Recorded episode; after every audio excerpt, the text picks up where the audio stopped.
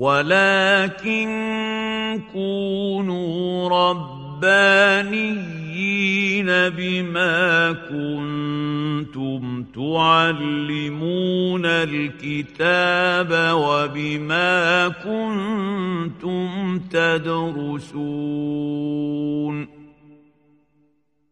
شيخ العمود وأهل العلم أحياء. دورة تزكية النفس بالقرآن. كتاب عظة الناشئين مع الشيخ أنس السلطان. المحاضرة الرابعة والعشرون.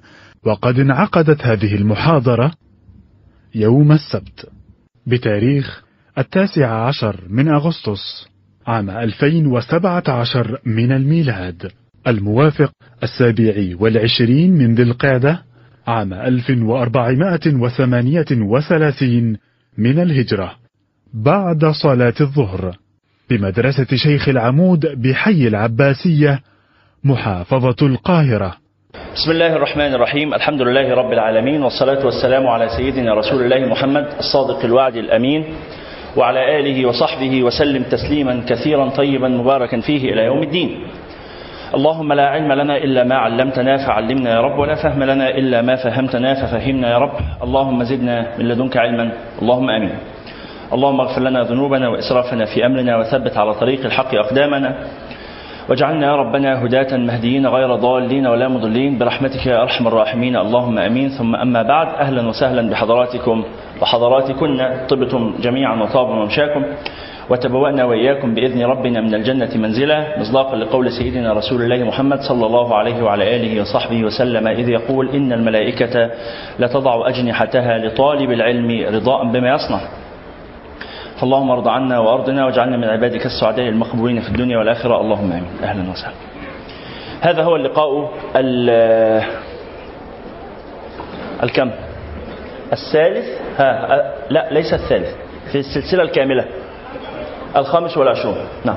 هذا هو اللقاء الخامس والعشرون في إطار قراءتنا لكتاب عظة الناشئين للشيخ مصطفى الغليني رحمه الله وهو اللقاء الثالث في هذه السلسلة الجديدة أو في هذه الحزمة الجديدة. نسأل الله تعالى أن يعلمنا في هذا اللقاء ما ينفعنا وأن ينفعنا بما علمنا. وصلنا إلى الكلام عن موضوع مهم من موضوعات الكتاب وهو الجريمة. تعال تعال. حد يناوله لي معلش يعني لازم أسلم عليه. أي أي أي أي تعالى تعالى تعالى إزيك؟ اسمه إيه؟ أنس. خلاص خلاص خلاص. المنظر مخيف أنا عارف. بسم الله. إزيك يا أستاذة أمنية؟ الحمد لله على السلامة. أنس من الشباب العموديين يعني من من الرعيل الأول لشيخ العمود. فاهلا وسهلا به أهلا وسهلا به. أبوه موجود؟ أهلا وسهلا. طيب صلوا على رسول الله. الموضوع الذي معنا اليوم هو مسألة الحادث الأول. إذا معكم كتبكم نبدأ في القراءة مباشرة ونعقب إن شاء الله. في حد بيحضر معنا النهاردة لأول مرة؟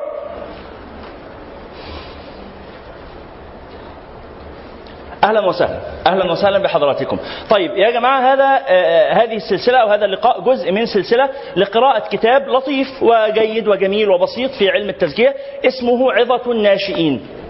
هذا الكتاب كتبه الشيخ مصطفى الغلييني ذكر فيه مجموعة من الموضوعات التي تلزم طالب العلم وتلزم الإنسان السالك إلى الله سبحانه وتعالى والسائر في طريق الله سبحانه وتعالى يلزمه أن يعرفها وأن يطبقها وأن يعيشها بمقتضاه.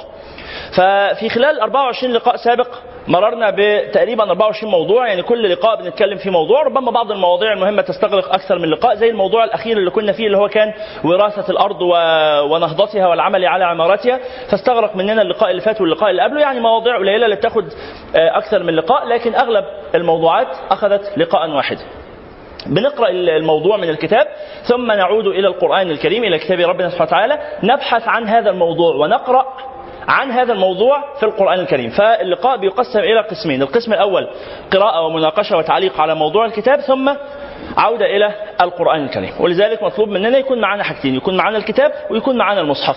الكتاب ورقي مع الإدارة أو PDF تقدروا تجيبوه من جوجل اكتبوا بس عظة الناشئين. هينزل بسهولة جدا على موبايلات حضراتكم. فتفتحوا الكتاب معنا PDF على الموبايل أو على التابلت أو أي حاجة أو ورقي كما تحبون. خلاص من ليس معه الكتاب فلينظر في كتاب أخيه أو تنظر في كتاب أختها. في حد لا هو ولا اللي جنبه معاه الكتاب؟ غيري مكانك. يلا. اللي لا هو ولا اللي جنبه معاه الكتاب معلش غيروا مكانكم أو الناس اللي وراهم يساعدوهم يعني يسلفوهم كتاب أو حاجة يكون كلنا معانا الكتاب. خلاص؟ يلا مين مش معاه الكتاب ولا هو ولا اللي جنبه؟ يرفع ايده كده. يلا اللي وراك هيساعدوك على طول. ها؟ أو غيروا مكانكم يعني تغيير المكان حاجة بسيطة كده خطوة يمين أو شمال هتلاقوا حد معاه الكتاب تنظروا معه.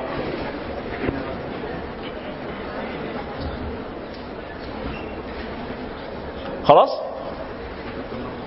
استقر ال- الأمر؟ في حد لسه لا هو ولا اللي جنبه معاه الكتاب؟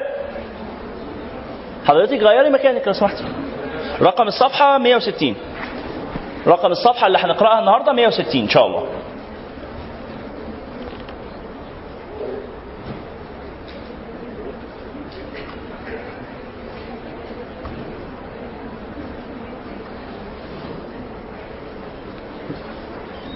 خلاص؟ كله وصل؟ في حد من الإخوة لا هو ولا اللي جنبه معاه الكتاب؟ الأخوات؟ يلا حد من قدامهم يساعدهم اللي قدامهم يسلفهم الكتاب. يلا كل اتنين مع بعض. ها النبي صلى الله عليه وسلم صلوا عليه. صلوا عليه. صلى الله عليه وعلى آله. يقول من كان عنده فضل ظهر فليعد به على من لا ظهر له. ومن كان عنده فضل زاد فليعد به على من لا زاد له. ومن كان عنده فضل قوت فليعد به على من لا قوت له. الصحابي يقول وظل رسول الله صلى الله عليه وسلم يعدد أنواع الفضل حتى ظننا ألا حق لأحد منا في فضل الأخوات في هذه الناحية كونوا في هذه الناحية وفي الطابق العلوي. بارك الله فيكم فيعني أي إنسان عنده ما يفضل عن احتياجه وهذا المعنى شرحناه بالتفصيل ربما في المحاضرة السبعة من هذه السلسلة معنى ال- الإمكانيات والاحتياجات. إذا تذكرون الناس اللي كانت حاضرة معانا تذكرون هذا؟ ها؟ نعم. لما اتكلمنا عن إنه لكل إنسان احتياجات وإمكانيات. فعلى الإنسان أن يعمل على قدر حاجاته ولا على قدر امكاناته ها؟ على قدر امكاناته فإن كانت امكاناته أقل من احتياجاته فهو معول فقير يحتاج إلى من يعوله. وإن كانت إمكاناته أعلى من احتياجاته فهو غني يتصدق على غيره. وهذا في كل المسائل ليس في العلم فقط ليس في المال فقط بل في المال وفي العلم وفي القوة البدنية وفي الذكاء وفي التخطيط وفي المهارات الإدارية وفي الموهبة الفنية وفي أي أمر من الأمور. في أي أمر من الأمور. كل إنسان عنده هي ثمان محاور في الحياة. هذه المحاور الثمانية اللي بيسموها عجلة الحياة المتوازنة. كل إنسان عنده في كل محور من هذه المحاور الثمانية احتياجات وإمكانيات. كيف تستغل إمكانياتك لتحقيق احتياجاتك؟ فإن قصرت إمكاناتك عن تحقيق احتياجاتك فأنت تحتاج إلى غيرك يساعدك في أن تلبي هذه الاحتياجات. وإن زادت إمكاناتك عن تحقيق احتياجاتك فيجب عليك أن تعود بهذا الفضل وبهذا الزائد وبهذا ال ال ال ال ال ال القدر المتجاوز من الإمكانيات أن تعود به على من قصرت إمكاناتهم عن تحقيق حاجاتهم. نعم. صلوا على رسول الله. يلا آخر مرة في حد لا هو ولا اللي جنبه معاه الكتاب؟ تحقق الأمر؟ يلا الناس اللي جاية متأخرة اطلعوا قدام. هتلاقوا الناس اللي زملائكم معاهم الكتب واقعدوا جنبهم غيروا اماكنكم بس بسم الله. قال الشيخ رحمه الله الحادث الأول.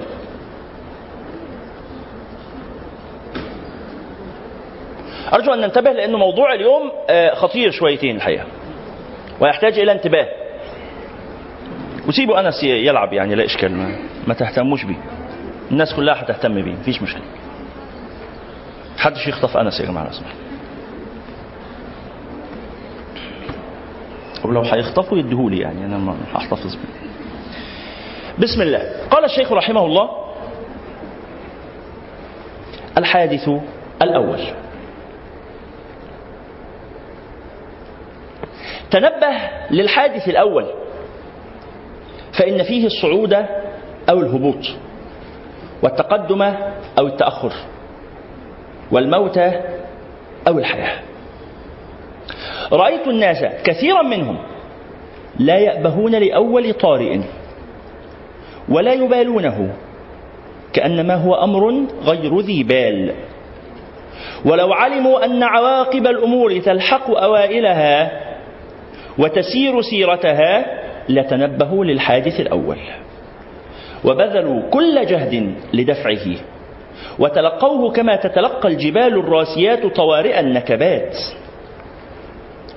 النتائج تتبع المقدمات فسادا وصلاحا فإذا صلحت المقدمات صلحت النتائج. وإن فسدت فسدت. يقوم بعض الناس بعمل ويسعى إليه كل السعي وبينما هو قائم به يطرأ عليه طارئ حقير أو عظيم فيجبن عن إتمام ما قصد إليه ويثبط عنه أو ويتثبط عنه وتضعف عزيمته قبل بلوغ المراد وما ذلك إلا من فقد الصبر وجبن النفس.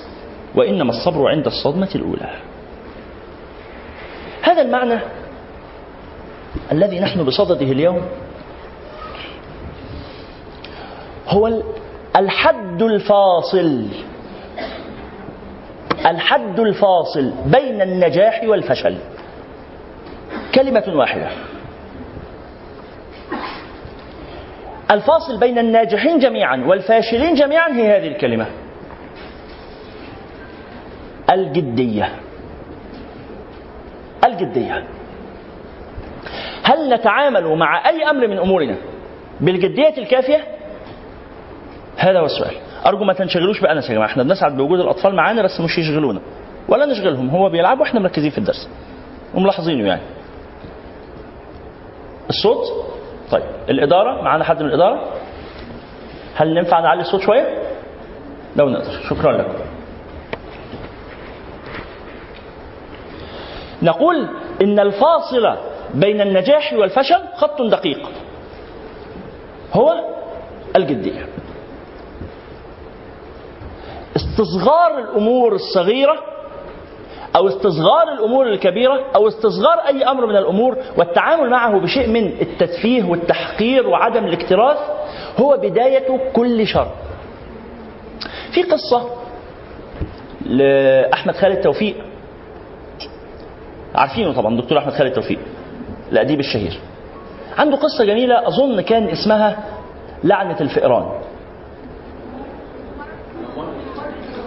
ممر الفئران؟ في ممر الفئران؟ ما قريتهاش. لا مش دي. دي رواية. دي رواية. لم أقرأها. ومش بتاع الدكتور أحمد خالد توفيق أصلا. أيا مكان أنا لم أقرأها ولا أعرفها. مش هي اللي بتكلم عليها. إنما عنده قصة مجموعة من القصص اللي كانت في كوكتيل 2000 اللي فيكم يعني فاكر المرحلة دي. كوكتيل 2000 علي ينفع نعلي الصوت شوية؟ ما ينفعش؟ طيب خلاص. كان في سلسلة قصصية بتصدر زمان اسمها كوكتيل 2000 مجموعة قصص يعني مجمعة. حاضر.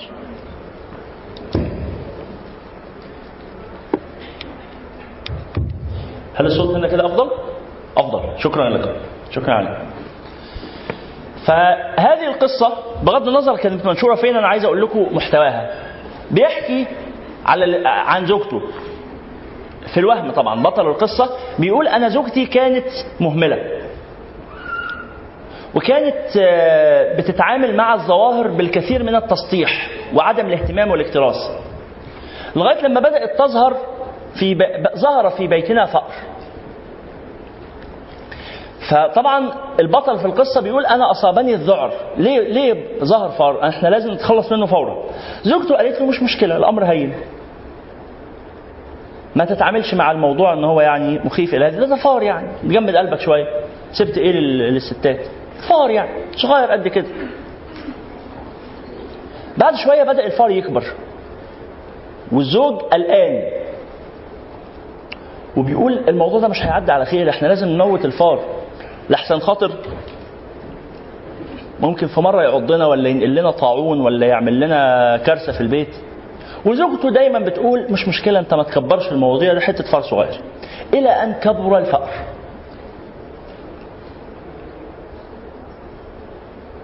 ثم هذه الفأر لما كبرت اكتشفوا أنها أنثى وإنها حامل. وولدت الفيران كثيرة الإنجاب سريعة الإنجاب و... وبتنجب في البطن الواحدة عدد كبير من الأطفال. الأستاذة لو سمحتي اللي على باب الإدارة ما تخليش أنس يخرج بره القاعة. لو أنت واقفة على باب القاعة على طول يبقى أنس جواها. شكرا لك. خلاص هو بيتجول جوه القاعة وهم واقفين على الباب. فعشان أمه ما تبقاش قلقانة يعني.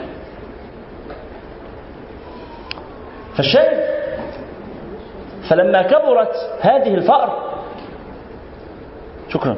تفضل لما كبرت هذه الفأر وجدوا إنها حامل. حملت لما كبرت وأنجبت.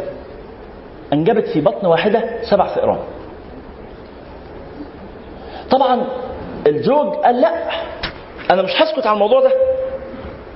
الزوجة كالعادة قالت الأمر هين. ما تبقاش قلبك خلع كده. مش هيعملوا لنا حاجة يعني فران صغيرة. مش مؤثرة في شيء. وفضلت تتفه من قدر الفئران. ثم إذ بهذه الفئران تكبر في خلال ثلاث شهور أنتوا عارفين الفار؟ ممكن في ثلاث أربع شهور جسمه يكبر جدا وخلاص و... وينجب. فبعد أشهر قليلة هذه الفئران كبرت فأنجبت. فأصبح كل ما يدخل البيت كل ما يحرك حاجة من مكان يلاقي فار بيجري تحت الحاجة. أنا آسف القصة مقرفة بس يعني أنا عايز أكملها. بيقول كل ما يقعد ياكل يلاقي تحت ترابيزة السفره في فار بيجري. يقوم يزعق لمراته وهي تتهمه بإنه جبان وإنه فيتكسف. ويقول لا يعني خلاص لازم أظهر بمظهر الإيه؟ المتماسك الناشف الجدع اللي ما بيفرقش معاه. لغاية ما وصل الموضوع لدرجة إنه ما بيتحركش من مكان لمكان في البيت وهو بيغطي في البيت وهو بيمشي.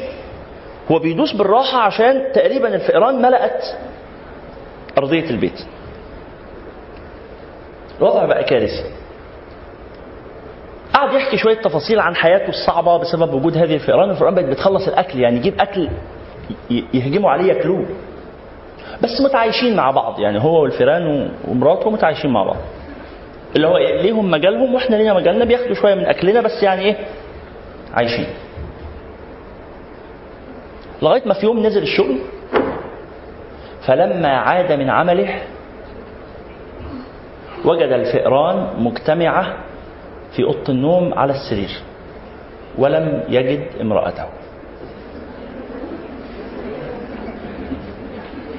خلصت القصة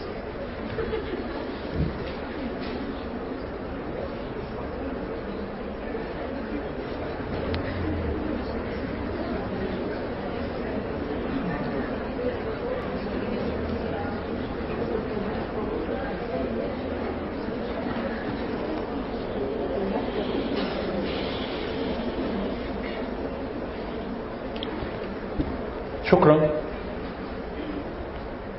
ماذا تقول هذه القصة؟ في الحقيقة تقول كل شيء.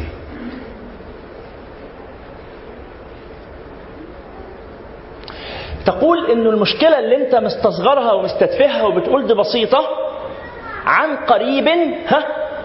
تأكلك. تأكلك أنت. هي تبدأ بتنغيص حياتك ويكون الأمر هينا ثم يتفاقم. قصة مقرفة ومزعجة وسخيفة. وهو قصة رعب أصلا يعني هو كاتبها في إطار إنها قصة رعب. ولكن في النهاية هي قصة رعب حقيقية بنعيشها. كل واحد فينا في حياته فيه فار هو عارفه. صدقني الفارة اللي أنت مربيها وبتقول مش مشكلة وسايبها في الضلمة صدقني والله بتاكل وبتكبر وبتخلف وبتعمل جواك مزرعة وعن قريب تبحث عن نفسك ولا تجدها. تبحث عن روحك فإذ بها قد أكلت. بواسطة هذه الفئران اللي أنت كنت مستتفه أمرها وبتقول دي مشاكل بسيطة. ما من إنسان فينا إلا وعنده فار والقدرة أنك تكتشفه بقى. في ناس ذكية بما يكفي أنها عارفة مشكلتها والناس مش واخدة بالها وناس مكبرة دماغها وناس بتقول يعني دي حاجات كلها صغيرة. وهذه الأشياء الكبيرة إنما جاءت من الفئران الصغيرة.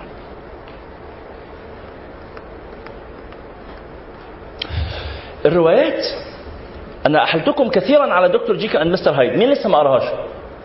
من لم يقرأ رواية Doctor Jekyll and Mister Hyde؟ عجيب. اخفضوا أيديكم. عجيب. أكثر الناس اقرأوا هذه الرواية لو سمحتوا. أو أنا كل محاضرة هفضل ألح عليه. اقرأوا هذه الرواية. مرة أخرى اسمها Doctor Jekyll الصوت إذا تكرمت. مش موجودة؟ موجودة بي دي إف. موجودة بي دي إف. اكتبي في جوجل. لو سمحتوا الصوت لو سمحتوا الصوت لو سمحتوا الصوت أنا آسف. معلش. هعيد تاني. رواية دكتور جيكل اند مستر هايد. هذه رواية أساسية في علم التزكية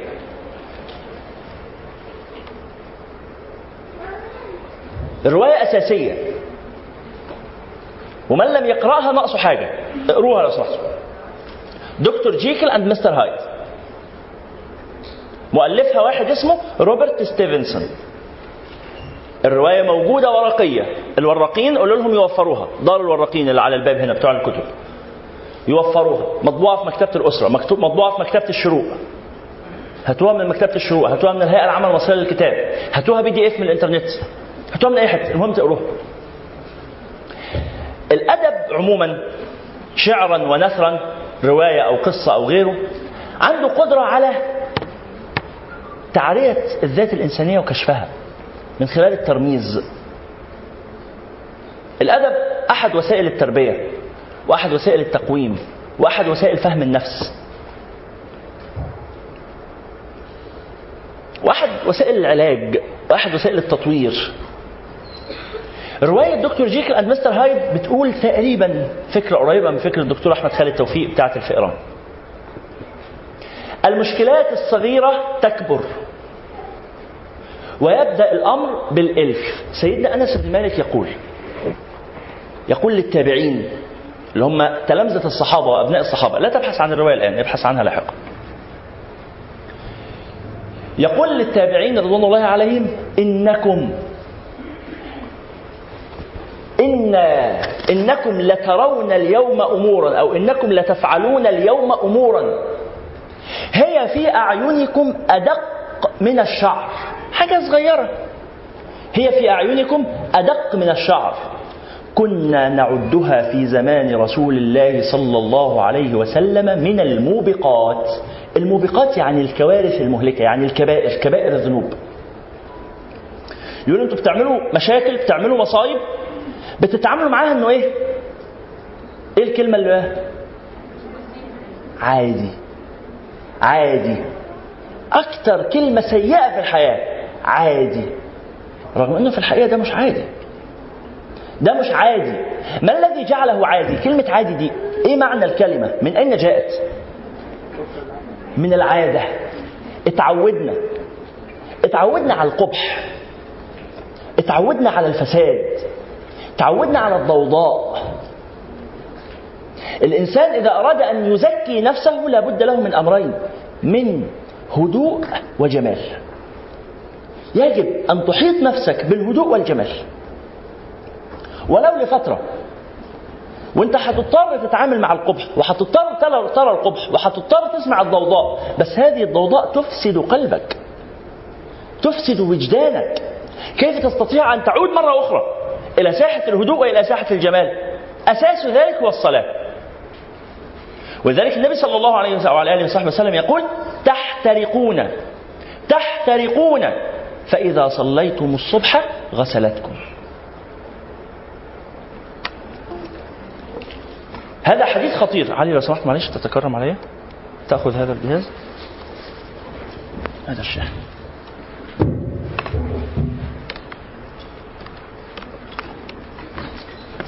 تفضل خذه أنا لا أحتاجه. خذوا خذوا خذوا كله اشحنوا بس حطوا في الشحن. النبي صلى الله عليه وسلم يقول تحترقون تحترقون. فإذا صليتم الصبح غسلتكم. ثم تحترقون تحترقون. فإذا صليتم الظهر غسلتكم. ثم تحترقون. وفي كل مرة النبي صلى الله عليه وعلى آله وصحبه وسلم يكرر الكلمة تحترقون تحترقون. فإذا صليتم العصر غسلتكم. ثم تحترقون تحترقون. فإذا صليتم المغرب غسلتكم. ثم تحترقون تحترقون. فإذا صليتم العشاء غسلتكم. ثم تنامون وليس عليكم من أوزاركم شيء الصلاة تبرد القلب من هذا الاحتراق من هذه الضوضاء من هذا القبح المحيط. كيف أعيش فيه ساحات الجمال. ولذلك النبي صلى الله عليه وعلى آله وصحبه وسلم كان إذا إذا حزبه أمر فزع إلى الصلاة. بالمناسبة أنا أنا مش مصدق الحديث ده. لفظ شديد شوية بس أنا مش مصدقه. يعني مش مش مش فاهمه. مش داخل دماغي.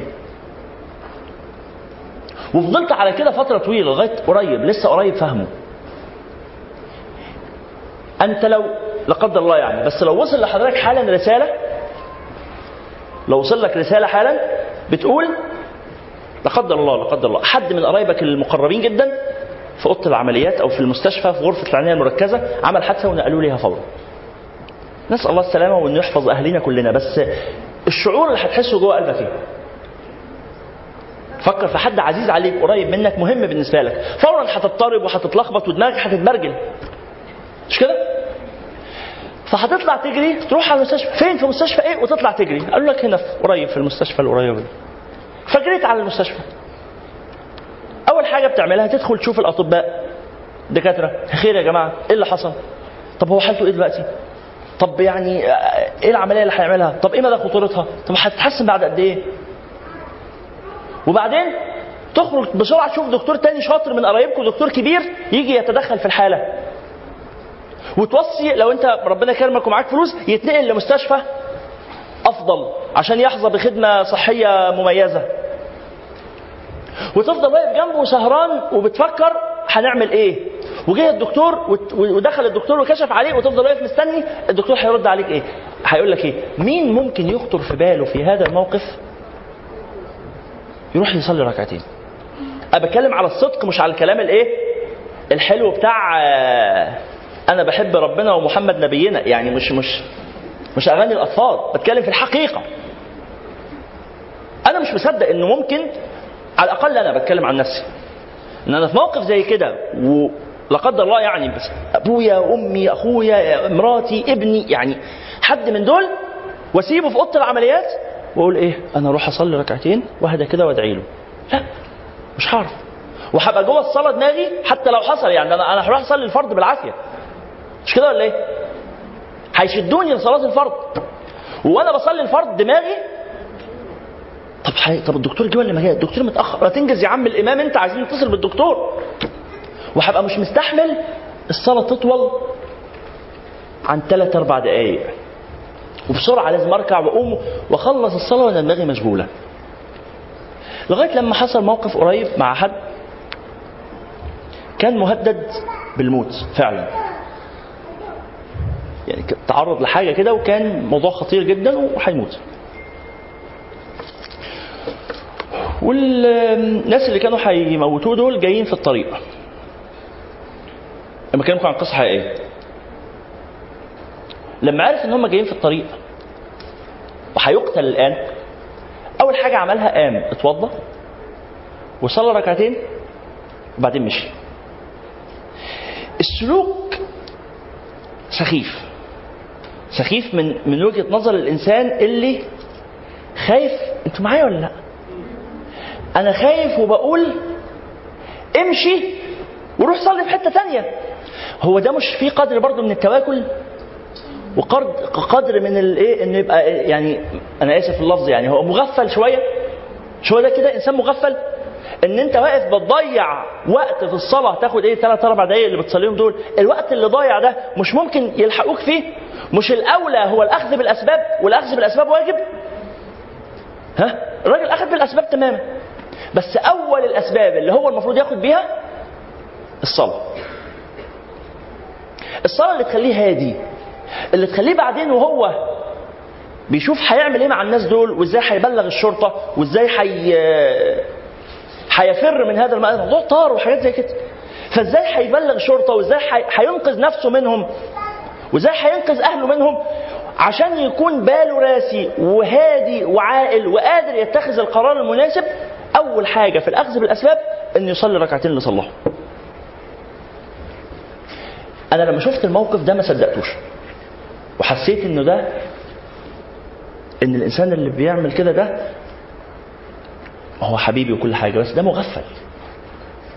مغفل لأنه ربنا قال اسعى يا عبد وأنا أسعى معاك. أنا ما أعرفش ربنا قال كده فين مفيش قرآن مفيش حديث بس يعني هو ربنا قال كده.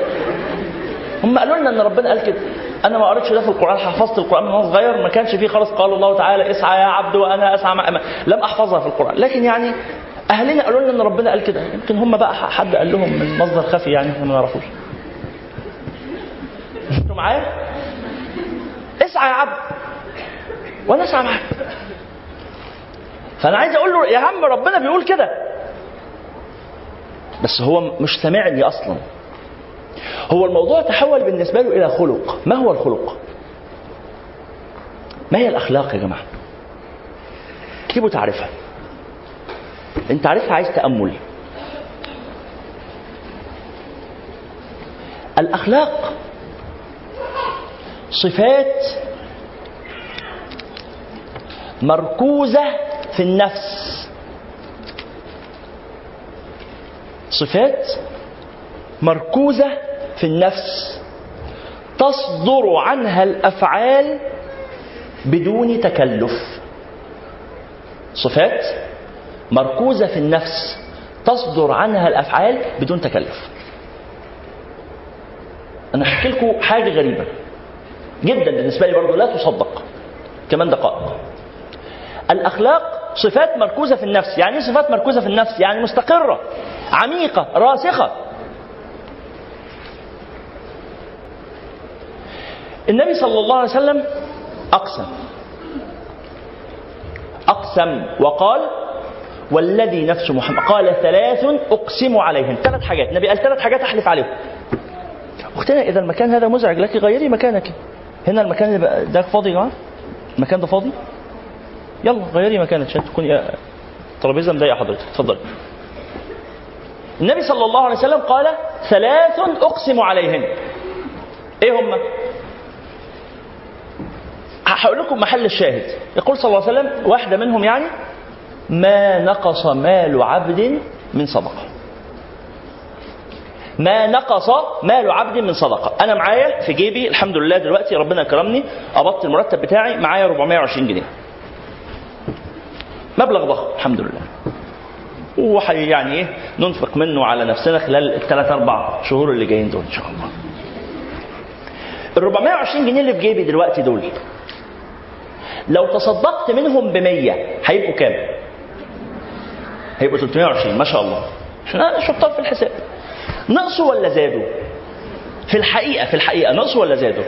في الحقيقة نقصوا في الحقيقة أنا لما أعد وأروح أدي لمراتي كده المصروف وأقول لها الحمد لله النهارده أهو قبضنا أدي 320 جنيه تقول لي يا فالح فين ال 100 جنيه اللي ناقصة؟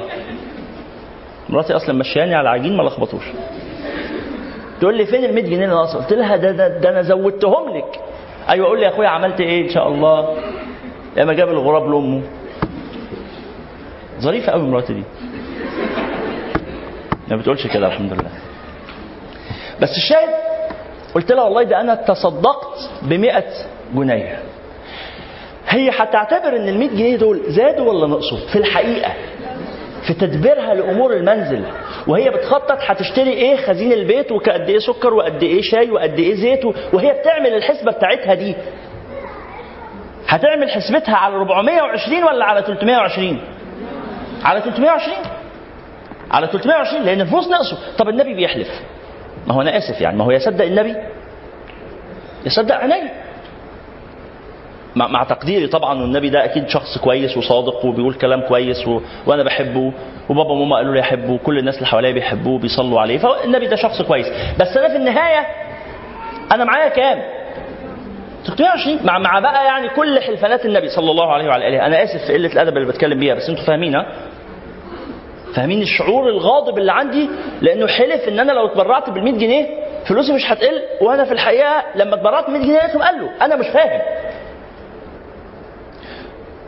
هو الخلل جاي منين؟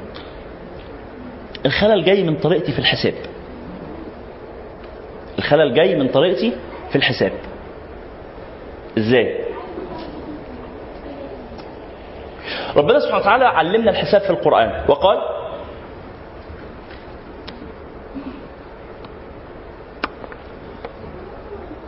آه، استغفر الله. ما يكون من نجوى ثلاثة إلا هو رابعهم ولا خمسة إلا هو سادسهم ولا أدنى من ذلك ولا أكثر إلا هو معهم. أينما كانوا؟ بعدين ثم ينبئهم بما عملوا. أحصاه الله ونسوه. المشكلة في الحساب لما أقعد أنا وأسامة مع بعض فنيجي نعد كده نقول إحنا هنا اثنين إحنا في الحقيقة مش اثنين إحنا ثلاثة بس مش واخدين بالنا. إحنا بنحسب غلط.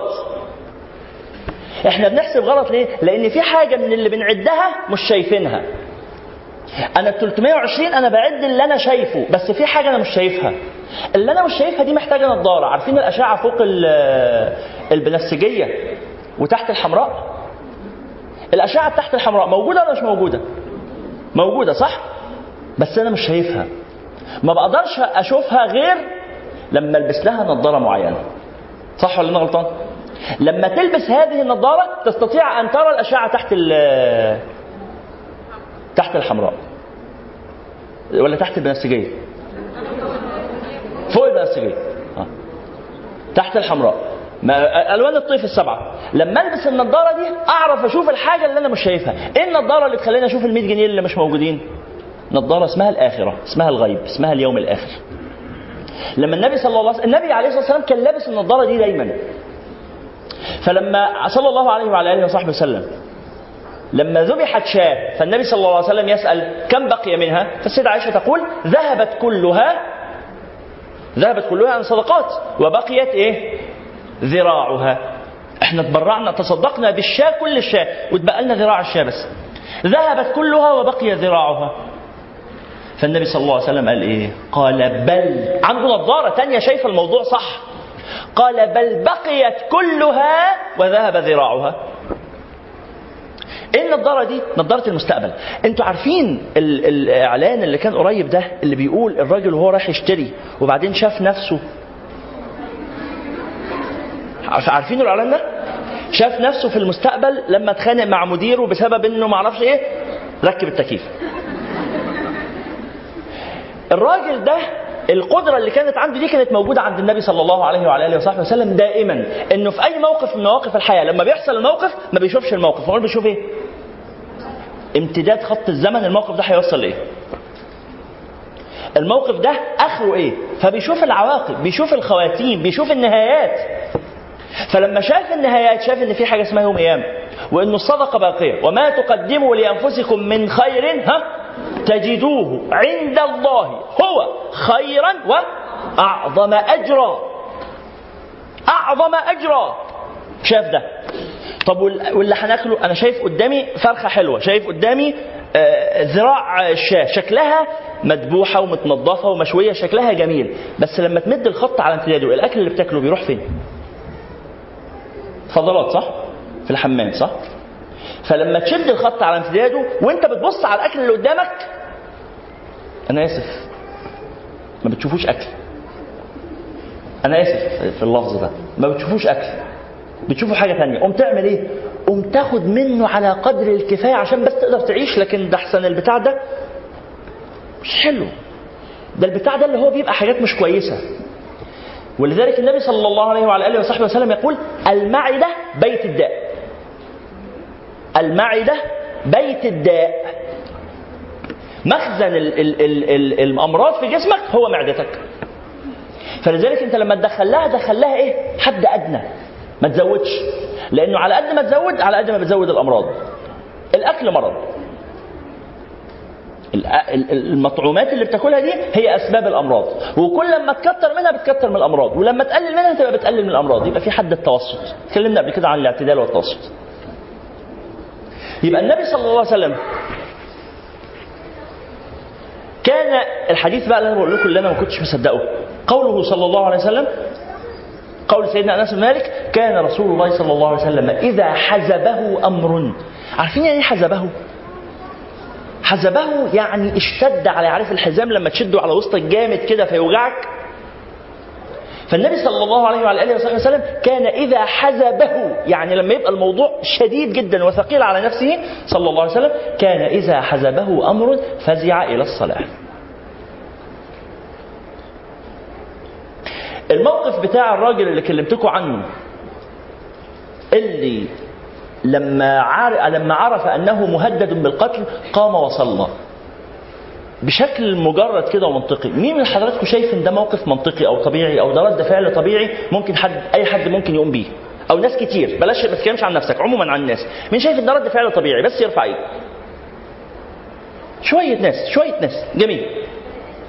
شوية أخوات ولا واحد من الشباب. يعني هو واحد هناك أهو. جميل. ثلاثة أربعة سبعة شايفين. جميل. لا هو مكتب يعني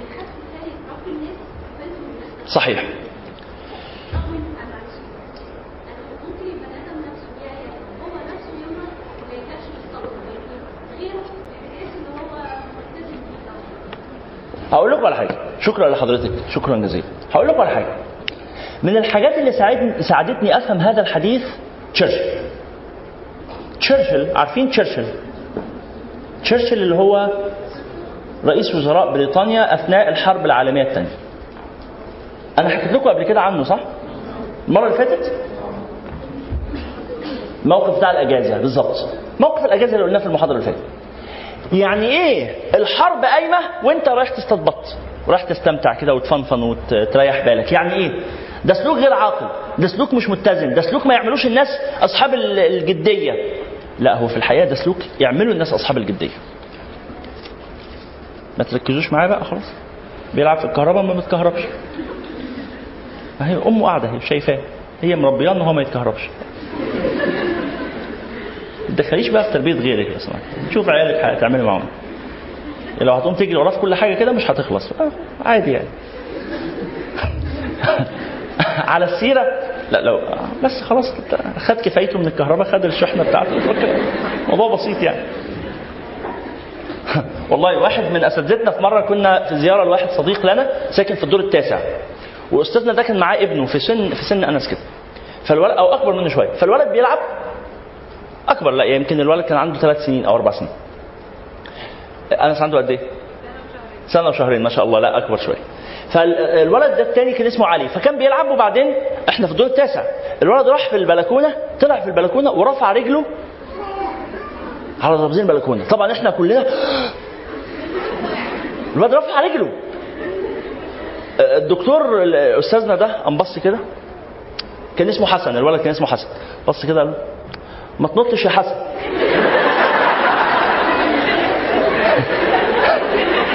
ثم التفت إلينا. إحنا طبعا.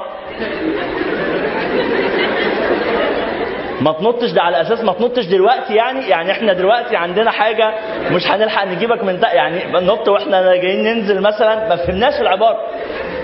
فقلنا له يا دكتور يعني إيه ما تنطش؟ إحنا انفعلنا بدل ما ننفعل على حسن انفعلنا على الدكتور. يعني إيه يا دكتور؟ إيه إيه ما تنطش يا حسن؟ قال أنتوا بطريقتكم دي وفزعك وهتقوموا تجروا هيفكر ان أنتوا بتلعبوا معاه بتهزروا فممكن يكمل وينط. لكن أنا قلت له كلمة مباشرة أمر بسيط وهو هينفذه. ما تنطش حسن. وبالفعل الولد قام منزل رجله وجه قاعد جنب بابا. عادي يعني. يعني هو الولاد بيحبوا ينفذوا الطلبات بس لما تبقى طلبات هادية وعاقله ومنطقية ومن غير بقى حالة الإيه؟ الصريخ وشد الشعر وكده يعني. بس موضوع بسيط يعني. صلوا على رسول الله أمي كانت معودانا إن هي ما. ما نسمعش الكلام غير لما تقول له تقول لنا عليه 8 9 مرات. من غير ما تقصد هي عودتنا على هذه العادة. نادي يلا الأكل جاهز. هي بتقول لنا الأكل جاهز قبل ما تدخل المطبخ أصلا. يعني يعني يعني هي في مره والله. على بال ما يقوموا اهي الاستاذه سحر بقى أم فاضلة هي بتقول على بال ما يقوموا لا ما هو حضرتك أنتوا اللي بتعودونا يعني. ففي مرة قالت الأكل جاهز قمت رايح واقف في المطبخ. قالت لي عايز إيه؟ قلت لها الأكل. قالت لي ماشي ما تست... أنتوا من إمتى يعني بتنفذوا الكلام يعني؟ ما تقعدوا لما نبقى. شيء. هو انت عارف ان إحنا بنتكلم عليك فقررت تشاركنا يعني؟ اقعد ساكت يا أنس. اسكت يا أنس. على غرار ما تنطش علي مرة أخرى. النبي صلى الله عليه وعلى آله وصحبه وسلم. كان إذا حزبه أمر فزع إلى الصلاة ليه؟ عشان هي مسألة تعود الأخلاق صفات مركوزة في النفس تصدر عنها الأفعال بدون إيه؟ إحنا حفظنا التعريف بدون تكلف يعني الكريم اللي عنده خلق اسمه الكرم ما بيفكرش قبل ما ي... إحنا في موقف وحد عايز فلوس من غير ما يفكر ولا يحسبها ولا يشوف أنا معايا كام وباقي كام في البيت و... و... اللي يقعد بقى يظبط حساباته دي كلها وبعدين يقول والله أنا معايا 50% زيادة عن احتياجاتي امسك 50% اهي هل هذا كريم؟ هذا ليس كرما. إنما الكرم إنه في احتياج فأنت تبادر فورا إلى سد الاحتياج. وعلى فكرة إحنا قلنا قبل كده أن الكرم ليس محمود دائما قد يكون مذموما. وما من خلق إلا ويكون محمودا في أوقات ومذموما في أوقات. بس في النهاية إحنا بنتكلم إيه هو الخلق؟ الخلق الذي يصدر عنك بدون تفكير انت شهم انت جدع انت كريم انت آه، طيبة انت مبادرة إلى فعل الخيرات انت آمرة بالمعروف. أحد الدعاة بيحكي موقف أنه كان في ألمانيا. بينما هو هناك كان رايح زيارة أول مرة في ألمانيا وبعدين الشباب بيستقبلوه بيلفوا بيه آه، عفوا كان في أمريكا. والشباب بيلفوا بيه في المكان ما بين الولايات المختلفة عشان يدي المحاضرات وبتاع. وبعدين حصل معاه موقف. كان في الطريق أمام السينما. وراكبين في العربية فالدنيا زحمة فالعربية وقفت شوية في الزحمة قدام السينما. فالولاد والبنات واقفين في طابور السينما مستنيين التذاكر و بيسلوا وقتهم يعني ما بين القبل والأحضان وال- وال- واللعب والهزار وبتاع. فالشيخ لما شاف المنظر وشه اتفهر. دور وشه الناحية الثانية فالشباب اللي اللي معاه ضحكوا. فقال لهم بتضحكوا على إيه؟ قالوا أصل إحنا كنا مستنيين لما نعدي من هنا وبصينا كلنا على وشك عشان نشوف هيبقى رد فعلك إيه. قال لهم اشمعنى قالوا له أصل إحنا كنا زيك كده أول ما جينا. فهمتوا المعنى؟ كنا زيك أول ما جينا بس حصل لنا إيه؟ عادي. عادي. إيه اللي في المعصية؟ أنا لا أنسى. الموقف ده حكيته أكثر من مرة في الدورة التعريفيه لا أنسى. كان عندي محاضرة في جامعة بدون ذكر أسماء يعني في جامعة عين شمس. هو الحال من بعضه في أغلب الجامعات أو تقريبا في كل الجامعات المصرية. الحال من بعض. يعني مش مش بخصوص الجامعة دي يعني. داخل من باب الجامعة في الحرم الجامعي وإذ الأخ عند الباب بيوصلني عشان يعرفني المكان اللي حد فيه المحاضرة. فوأنا في الطريق إذ بمجموعة من الإخوة والأخوات حوالين ملمومين حوالين عربية مشغلين التسجيل بتاع بصوت عالي والله يا اخوانا على معازف واقفين يرقصوا. في الجامعة أنا شفت المنظر ولاد وبنات بيرقصوا على معازف وموسيقى في الجامعة فاتشنكت أنا غصب عني ما قدرتش أتحرك جسمي اتلبش في المكان إيه المنظر ده حسيت إن أنا دخلت كباريه منظر غريب يعني وال- والبت تهزر وتضحك والواد يعمل فالأخ اللي معايا شاف منظري فقال لي يا شيخ في إيه؟ قلت له في إيه؟ إيه ده؟ إيه ده؟ هو ده حال طلاب العلم. هم دول طلاب العلم. هو ده سلوك طلاب العلم. والكلاس زعل. هم دول طلاب العلم. قام قال لي لا شوف دول طلبة الجامعة. قلت له آه. رد عليا بتلقائية شديدة. يعني أنت إيه ما تأفورش. يعني طلب علم إيه وبتاع إيه. دول مش طلبة علم. أمال دول إيه؟ طلبة الجامعة. ما الذي أدى إلى هذا؟ أقول لكم على حاجة. إحنا ماشيين كده. خلاص؟ في الطريق؟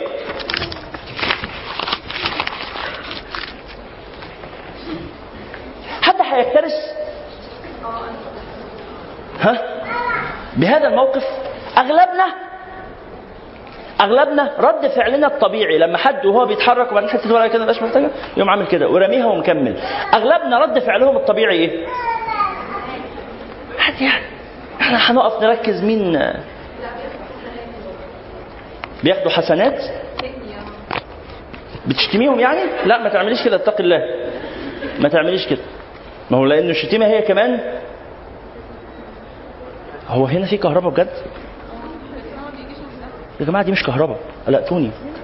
ده سوكت بتاع ال- المايك. مفيش كهرباء. الله يفتح عليك والله. أنا قلقت أنا كمان. الشاهد هذا هذا التصرف هذا التصرف وإلقاء هذه الورقة أغلبنا إذا رأيناه لن نكترث. لماذا؟ عادي. عادي. النبي صلى الله عليه وعلى آله وصحبه وسلم يقول لما سرقت المرأة المخزومية الشريفة امرأة من علية القوم سرقت. من علية القوم. فالنبي صلى الله عليه وسلم أمر أن يقام عليها الحد. ما ينفعش الست دي ما ينفعش يقام عليها الحد. دي من قرايب النبي دي من عيلة كبيرة من قرشيه بني مخزوم بطن من من يعني البطون الكبيرة في قريش. فراح سيدنا أسامة بن زيد. راح سيدنا آه، آه، زيد بن ثابت. حبيب النبي صلى الله عليه وسلم. ولا سيدنا أسامة بن زيد. الحب ابن الحب. النبي قال له كده. قال له أنت الحب ابن الحب. يعني أنا بحبك وبحب أبوك.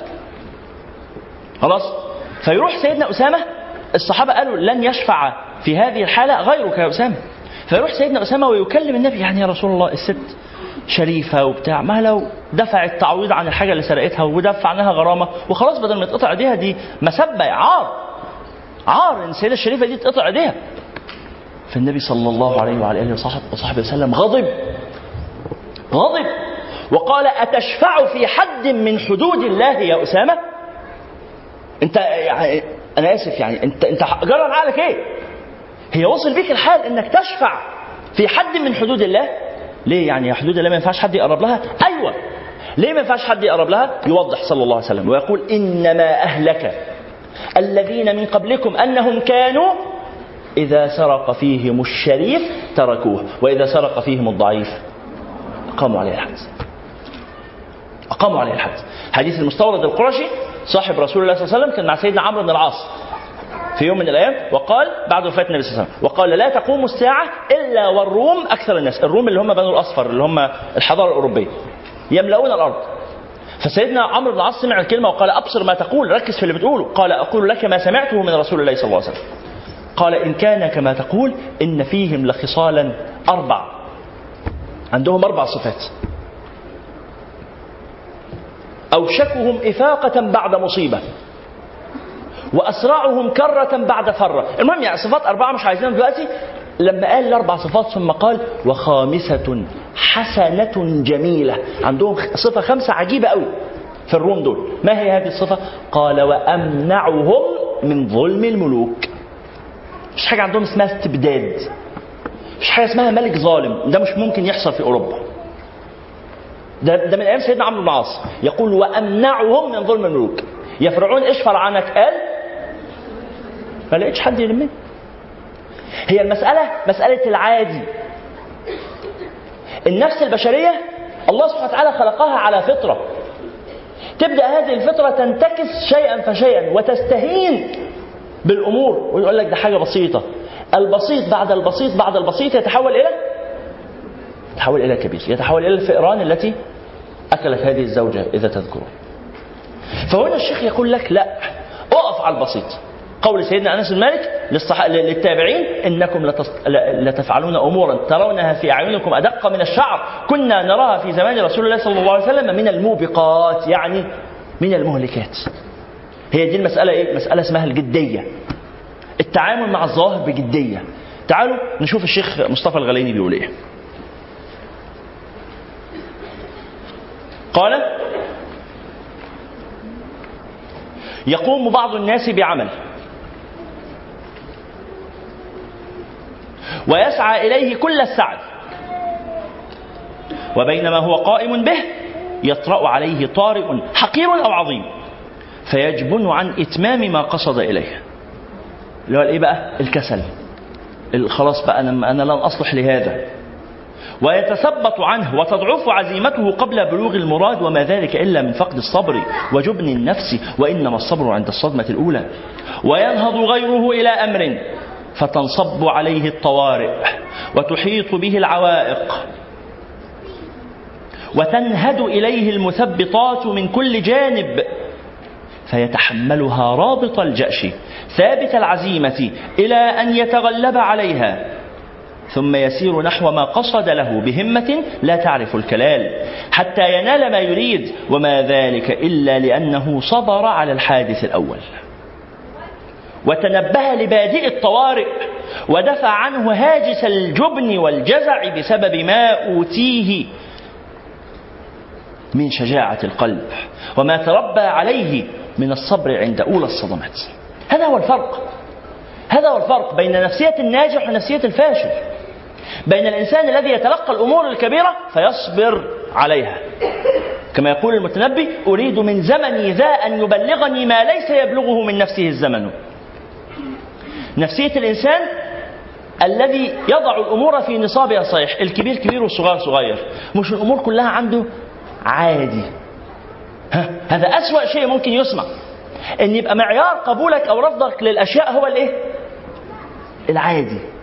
يا جماعة هذا هو الفرق بين الإسلام والعلمانية. ما الفرق بين الإسلام والعلمانية؟ الفرق في الإسلام والعلمانية في كلمة واحدة هو المرجعية. المرجعية العلمانية تجعل المرجعية للناس العادة اللي الناس تعودوا عليه براحتهم اللي الناس يشوفوه صح. زي ما الناس عاوزة. الإسلام بيقول لا. زي ما رب الناس عاوز سبحانه وتعالى. كما أمر. نسمع ونطيع ونستجيب. اللي مرجعيته عقله هو ده هو ده الضلال وهو ده الكفر وهو ده قول الله سبحانه وتعالى أفرأيت من اتخذ إلهه هواه؟ اللي يجي على مزاجه واللي يعجبه ده بيعبد بيعبد هواه بيعبد عقله بيعبد مزاجه بيعبد اللي هو شايفه صح. أفرأيت من اتخذ إلهه هواه؟ أفأنت تكون عليه دليلا؟ يا جماعة في حاجة مهمة في في أصول الفقه اسمها التحسين والتقبيح العقلي والشرعي. إيه اللي يخلي الحلو حلو والوحش وحش؟ إيه اللي يخلي الحلو إيه اللي يخليني أقول على الحاجة الحلوة إنها حلوة؟ ها؟ العلمانية بتقول اللي يخلي الحلو حلو هو إن أنا أخليه حلو. ما يتعارف عليه الناس. أنا هقول عليه حلو يبقى حلو. وصل الموضوع في سنة 75 في باريس. أقيم أنا آسف في اللي هقوله أقيم معرض للوح الفنية المرسومة بفضلات البني آدمين. قالوا ده حلو. شكل من أشكال الجمال. دي طريقتنا في التعبير عن المشاعر الغاضبة. إحنا غضبانين فبنعمل ثورة فنية. دي ثورة مقرفة. يعني هي ما ينفعش ثورة تبقى نظيفة شوية؟ قالوا لا دي ثورة فنية. الذي يجعل الحسن حسنا والقبيح قبيح هو الله. وهذه صيحة خطيرة لعل أحدا ينتبه لها. اللي بيحصل حوالينا الأيام دي موضوع الميراث لعلكم شايفين. موضوع الميراث أو غيره من الأمور. والست مظلومة والمرأة مظلومة في الإسلام. والراجل مظلوم في مصر. و... والعيال مظلومين والأطفال مظلومين والكبار مظلومين. ربنا ده راجل مفتري. ربنا ده أب ظالم ربنا ده وحش. إحنا بنكرهه. والعياذ بالله. هو هو هو ده جاي منين؟ جاي من إنه أنا اللي بقول إيه الحلو وإيه الوحش. أنا اللي بحدد أنا اللي بقرر. ربنا سبحانه وتعالى بيقول قل ان الامر كله لله. الشباب يا اللي عاملين صوت. يا أولاد هم فين؟ يلا عايزين نقعد ساكتين كده عشان في درس. شكرا. فلا الله سبحانه وتعالى هو الذي يقول ما الذي يحسن وما الذي يقبح. ها؟ هل القتل قبيح؟ مش بالضرورة. القتل ممكن يبقى كويس. هل الزنا قبيح؟ مش بالضرورة. مش بالضرورة بالعكس ده الزنا ده شيء ممتع. للرجال والنساء. للرجال والنساء إيه اللي يجبرني إن أنا أعيش حياتي كلها مع واحدة بس ولا إيه اللي يجبرها إنها تعيش حياتها كلها مع واحد بس؟ ما تلف وتجرب وأنا ألف واجرب وامبارح في دعوة شفتها كده لتعدد الأزواج.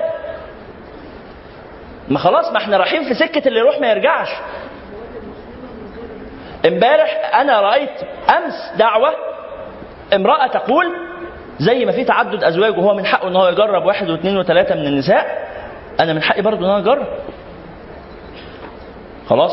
وبالعكس ده المرأة عندها آه، آه، آه، قدرة أعلى على تلبية رغبات ال- الع- العديد من البشر. يعني إحنا بنلاقي نساء يعملن والعياذ بالله يعني نساء يعملن في الدعارة. مفيش رجال بيعملوا في المجال ده غالبا يعني. النساء هم اللي يقدروا يلبوا خدمات الزبائن. فالست ممكن تبقى متجوزة 10 11 راجل. وكان هذا متبعا في الجاهلية. متبعا في الجاهلية إنه في أن المرأة في الليلة الواحدة في الليلة الواحدة يطرقها عشرة من الرجال يأتيها عشرة من الرجال. فإن حملت هي ممكن ما تحملش فإن حملت أوقفتهم توقف العشرة. وتختار واحدا منهم وتنسب إليه الولد فيقبل. تقول له الولد ده بتاعك. هي كده مع مزاجها كده تشوف واحد فيهم غني واحد شريف واحد سيد في قومه وتقول له الولد ده بتاعك. فالبشر كانوا عايشين في مستنقع من الجاهلية بسبب أفكارهم والبشر عايزين يرجعوا لهذا المستنقع.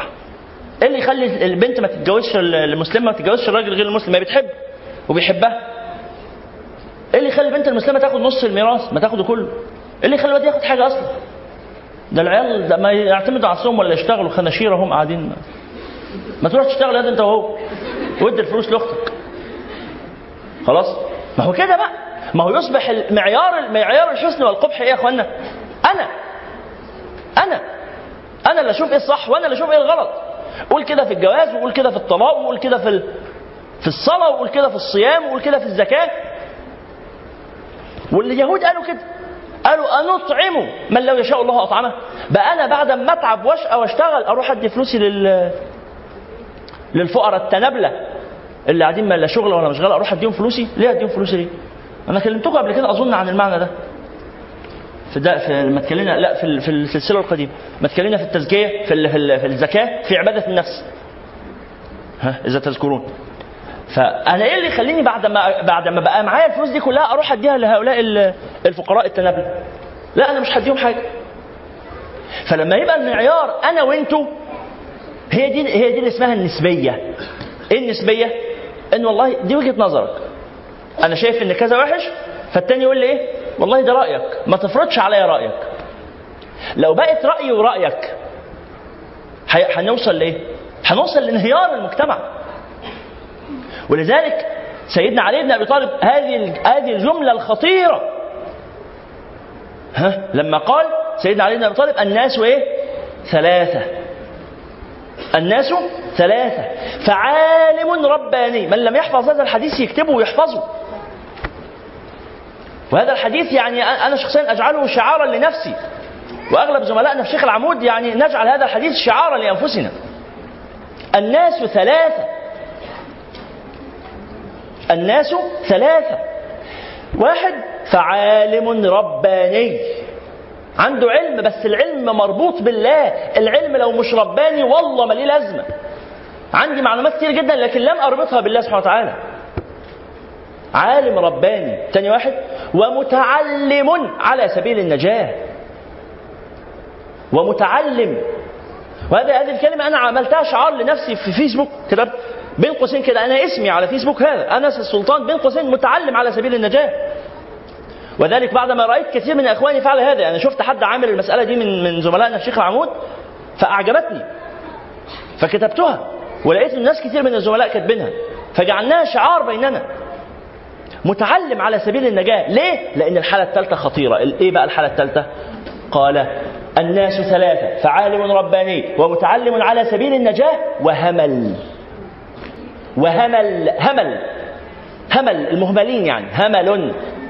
وهمل. رعاع.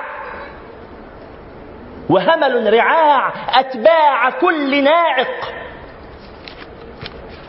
وهمل رعاع أتباع كل ناعق. يميلون حيث مالت الريح. ما عندوش مبدأ ما عندوش قيمة معاهم معاهم عليهم عليهم. يميلون حيث مالت الريح. لم يستضيئوا بنور العلم. ولم يركنوا إلى ركن وثيق. لم يستضيئوا بنور العلم ولم يركنوا إلى ركن وثيق. أرجو أن نقرأ الحديث مرة أخرى. هذا كلام سيدنا علي بن أبي طالب. قال الناس نشارك بعض القراءة. الناس ثلاثة فعالم ومتعلم وإيه تاني؟ وهمل رعاع أتباع كل ناعق يميلون حيث مالت الريح. لم يستضيئوا بنور العلم ولم يركنوا إلى ركن الفقه هذه هي المصيبة هذه هي المشكلة. يا أخواننا الكرام والله أنا رأيت اناسا من أصحابي استسهلوا امورا ثم عظمت عظم ما استسهلوه حتى وصلوا الآن إلى الكفر بالله. إلى الكفر بالله. وأنتم تعرفون القاعدة في هذا. ها؟ من تهاون اكتبوا هذه القاعدة. من لم يكتبها يعني. من لم يكتب هذه القاعدة فليكتبها. من تهاون في الأدب من تهاون في الأدب عوقب بحرمان السنن. ومن تهاون في السنن عوقب بحرمان الفرائض. ومن تهاون في الفرائض سلب أصل الإيمان. اللي هو الموضوع إيه؟ الموضوع استخفاف واستسهال. استسهال عادي. أنا بكلمكم عن ولاد وبنات كانوا في وقت من الأوقات بيتضرب بيهم المثل في الأخلاق وفي الالتزام وفي, وفي الأدب وفي تقوى الله سبحانه وتعالى. بدأ الموضوع بان هو استسهل إنه يقعد مع ناس بيشربوا سجاير. الأدب بمعنى الأخلاق بمعنى الرقي بمعنى الذوق بمعنى أفاضل الأفعال. أنا بكلمكم عن بنت قصة حقيقية عن بنت استسهلت إنها تقعد مع صاحبتها اللي بتشرب سجاير. هي ما بتشربش بس صاحبتها بتشرب. وبعد شوية أكتر من واحدة من صاحباتها بقوا يشربوا. وبعد شوية جربت سيجارة. ما يجراش حاجة أصل في القعدة ملمومة ومحدش شايف. وبعد شوية بقت تتهاون في لبسها. وبعد شوية تلخبط في صلاتها.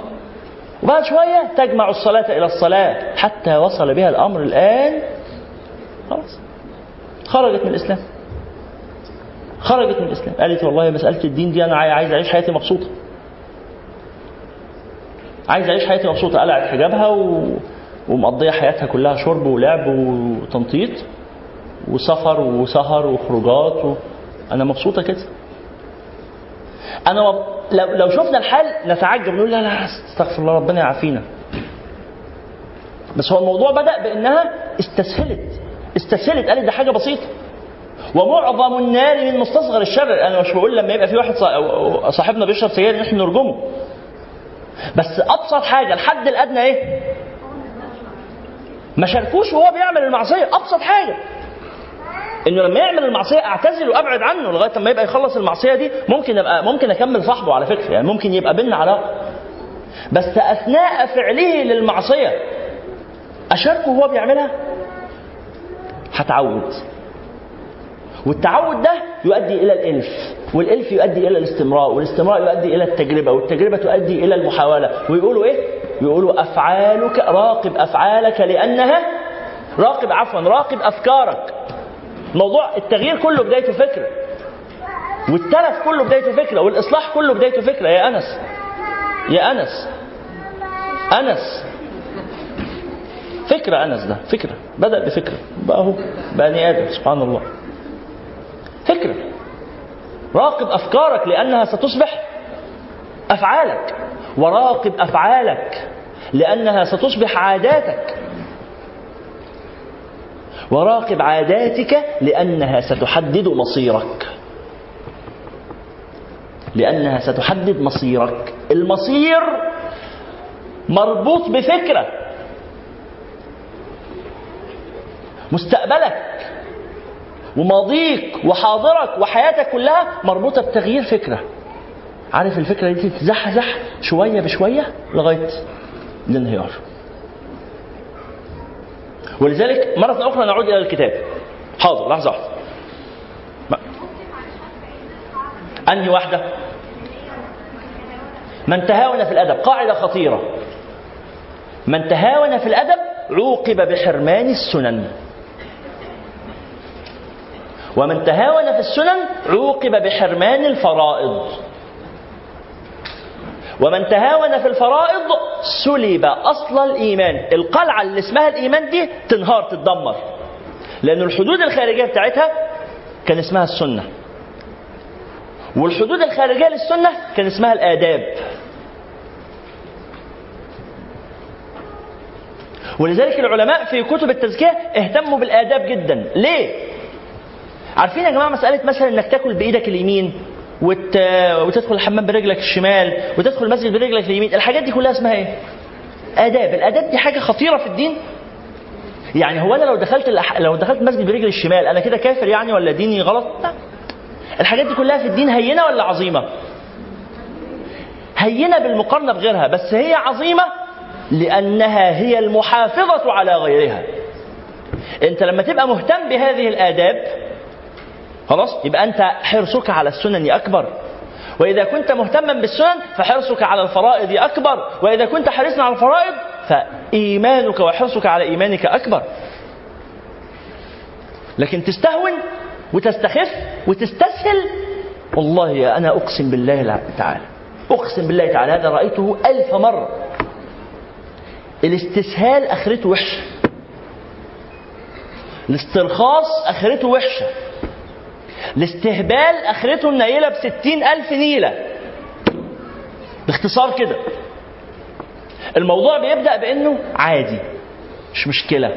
دي مرة وهتعدي والمرة تبقى مرتين والمرتين يبقوا خمسين والخمسين يبقوا خمسمية والخمسمية يبقوا خمس تلاف والحياة تتغير ونمط الحياة تتغير والعادات تختل. والخلل كله جه منين؟ جه من عادي. دي مرة. ها؟ ومما يفسد من أكبر ما يفسد الحياة الآن مثلا حاجة زي فيسبوك. إدمان فيسبوك. في ناس بتقضي على فيسبوك يوميا. خمس وست وسبع وعشر ساعات وهو مش واخد باله. الحركة بتاعت صباعه على الموبايل دي ممكن يكون ما بيقراش إيه اللي بيتكتب بس هو بيعمل كده. الحركة دي مع كل حركة في عمر بيتبعزق. في عمر بيترمي وهو بيعمل كده بيرمي في عمره عمال ينضح من البحر ويرمي. وبعد شوية يتحول الأمر إلى عادة. وهذه العادة تفسد عليك حياتك وتتحول إلى مدمن. إنترنت وأنت مش واخد بالك. أقول لكم على حاجة. آه واحد صاحبنا واحد صاحبنا كانوا بيزورونا قريب في البيت. معاهم بنتهم صغيرة خالص. مفيش سنوات يعني. البنت طول ما هي قاعدة قضوا معانا يوم كامل. بتزن وبتصرخ. ومتضايقه ومتنكدة. مالك يا فلانة؟ مفيش. عايز أكل. نجيب لها أكل؟ مراتي تجيب لها أكل؟ تقول مش عايزه طب عايزة عصير؟ تقول لها عصير؟ لا. طب عايزة هي البنت عندها إيه؟ البنت عندها مشكلة. المشكلة دي كانت في يومها الثالث الكلام ده كان من يوم النهارده إيه؟ النهارده السبت. الكلام ده يوم الأربعاء اللي فات. يوم الأربعاء اللي فات. البنت عندها مشكلة. إيه المشكلة؟ عندها أعراض انسحاب. انسحاب. انسحاب من الإدمان. هي عندها إدمان الموبايل. هي البنت طفلة مع فيش أربع سنين حاجة كده بس عندها إدمان الموبايل. أهلها سايبين لها الموبايل طول النهار تلعب تتفرج على فيديوهات وبقت شاطرة وبتعرف تحرك الحاجات فبقى عندها إدمان. فيتسحب منها طول ما هو معاها هي هادية منسجمة قاعدة.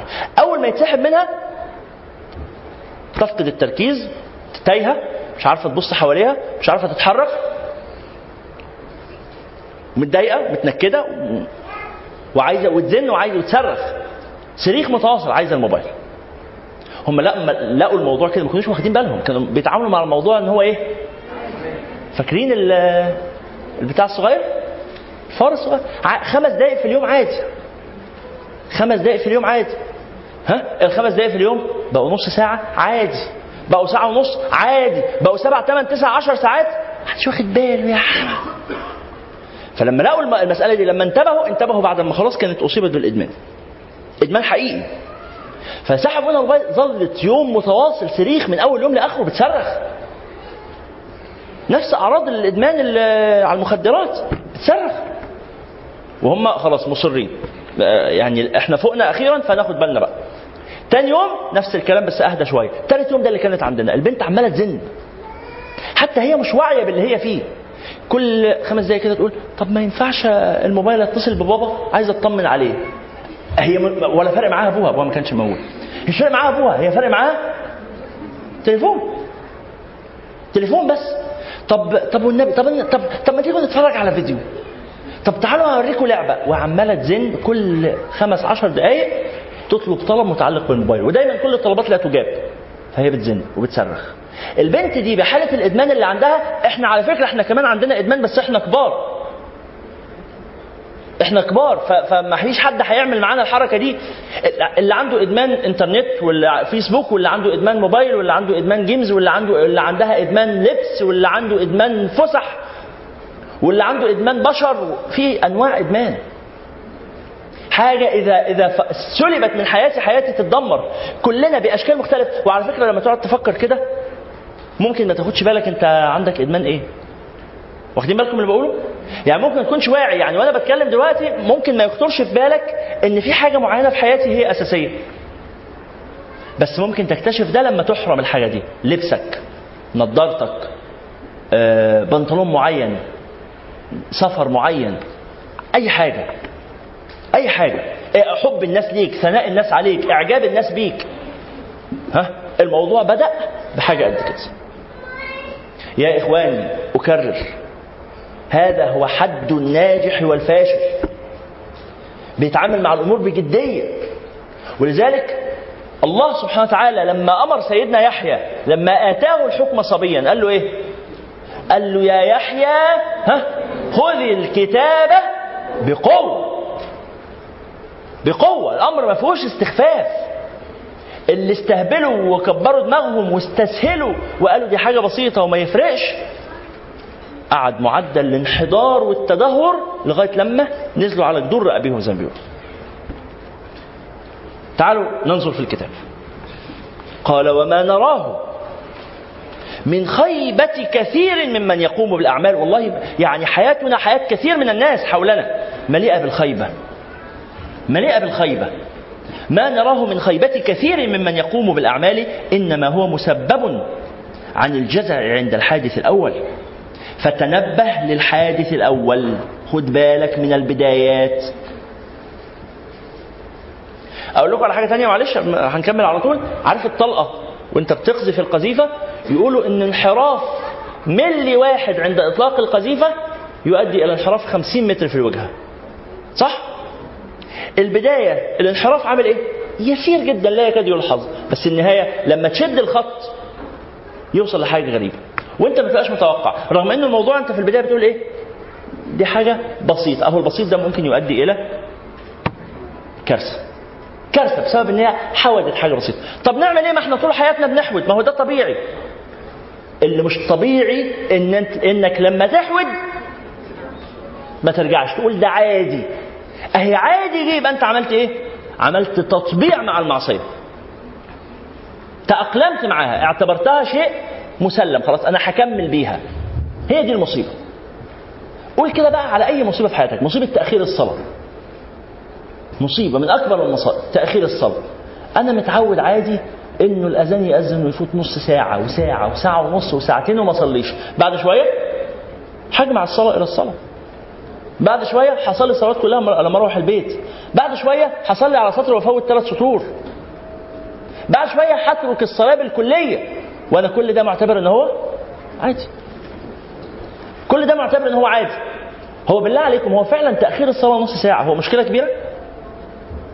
مرة واحدة مرة. لو مرة في حياتي مرة عادي. لو مرة واحدة ماشي. لكن هي المرة اللي ماشي بتتحول إلى مرتين ماشي خمس مرات ماشي خمسين مرة ماشي تصبح العادة يصبح النمط الدائم في صلاتك إنك تؤخر الصلاة ساعة وساعتين وثلاثة. وإنك تجمع الصلاة إلى الصلاة. وصولا إلى والعياذ بالله هذا أكبر الكبائر ترك الصلاة. هذا يكاد يكون هو الكفر. والنبي صلى الله عليه وسلم قال كده قال الحد الذي بيننا وبينهم الصلاة فمن ترك الصلاة فقد كفر. اللي ما يصليش يبقى كافر. طبعا الكفر هنا ليس معناه الخروج من الإسلام اللي ما بيصليش مسلم. مسلم بمعنى أنه يشهد أن لا إله إلا الله وأن محمد رسول الله. ولكن كافر بمعنى أنه عمل حاجة قريبة جدا من الكفر. كفر نعمة أنه لم يشكر نعمة الله عليه. ده عمل حاجة ده كده بينه وبين الخروج من الإسلام خطوة واحدة ناقص له خطوة. والعياذ بالله. الموضوع ده بيجي منين؟ بيجي من الاستسهال.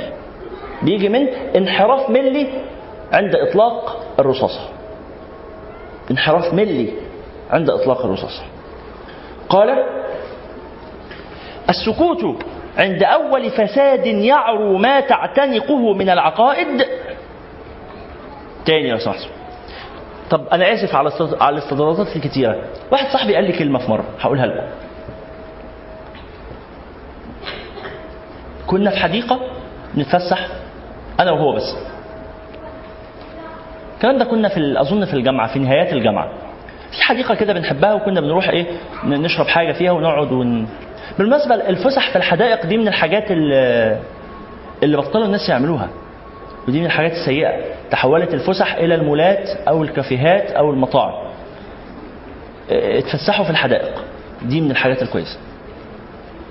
آه، تحيط نفسك بالجمال والهدوء يعني.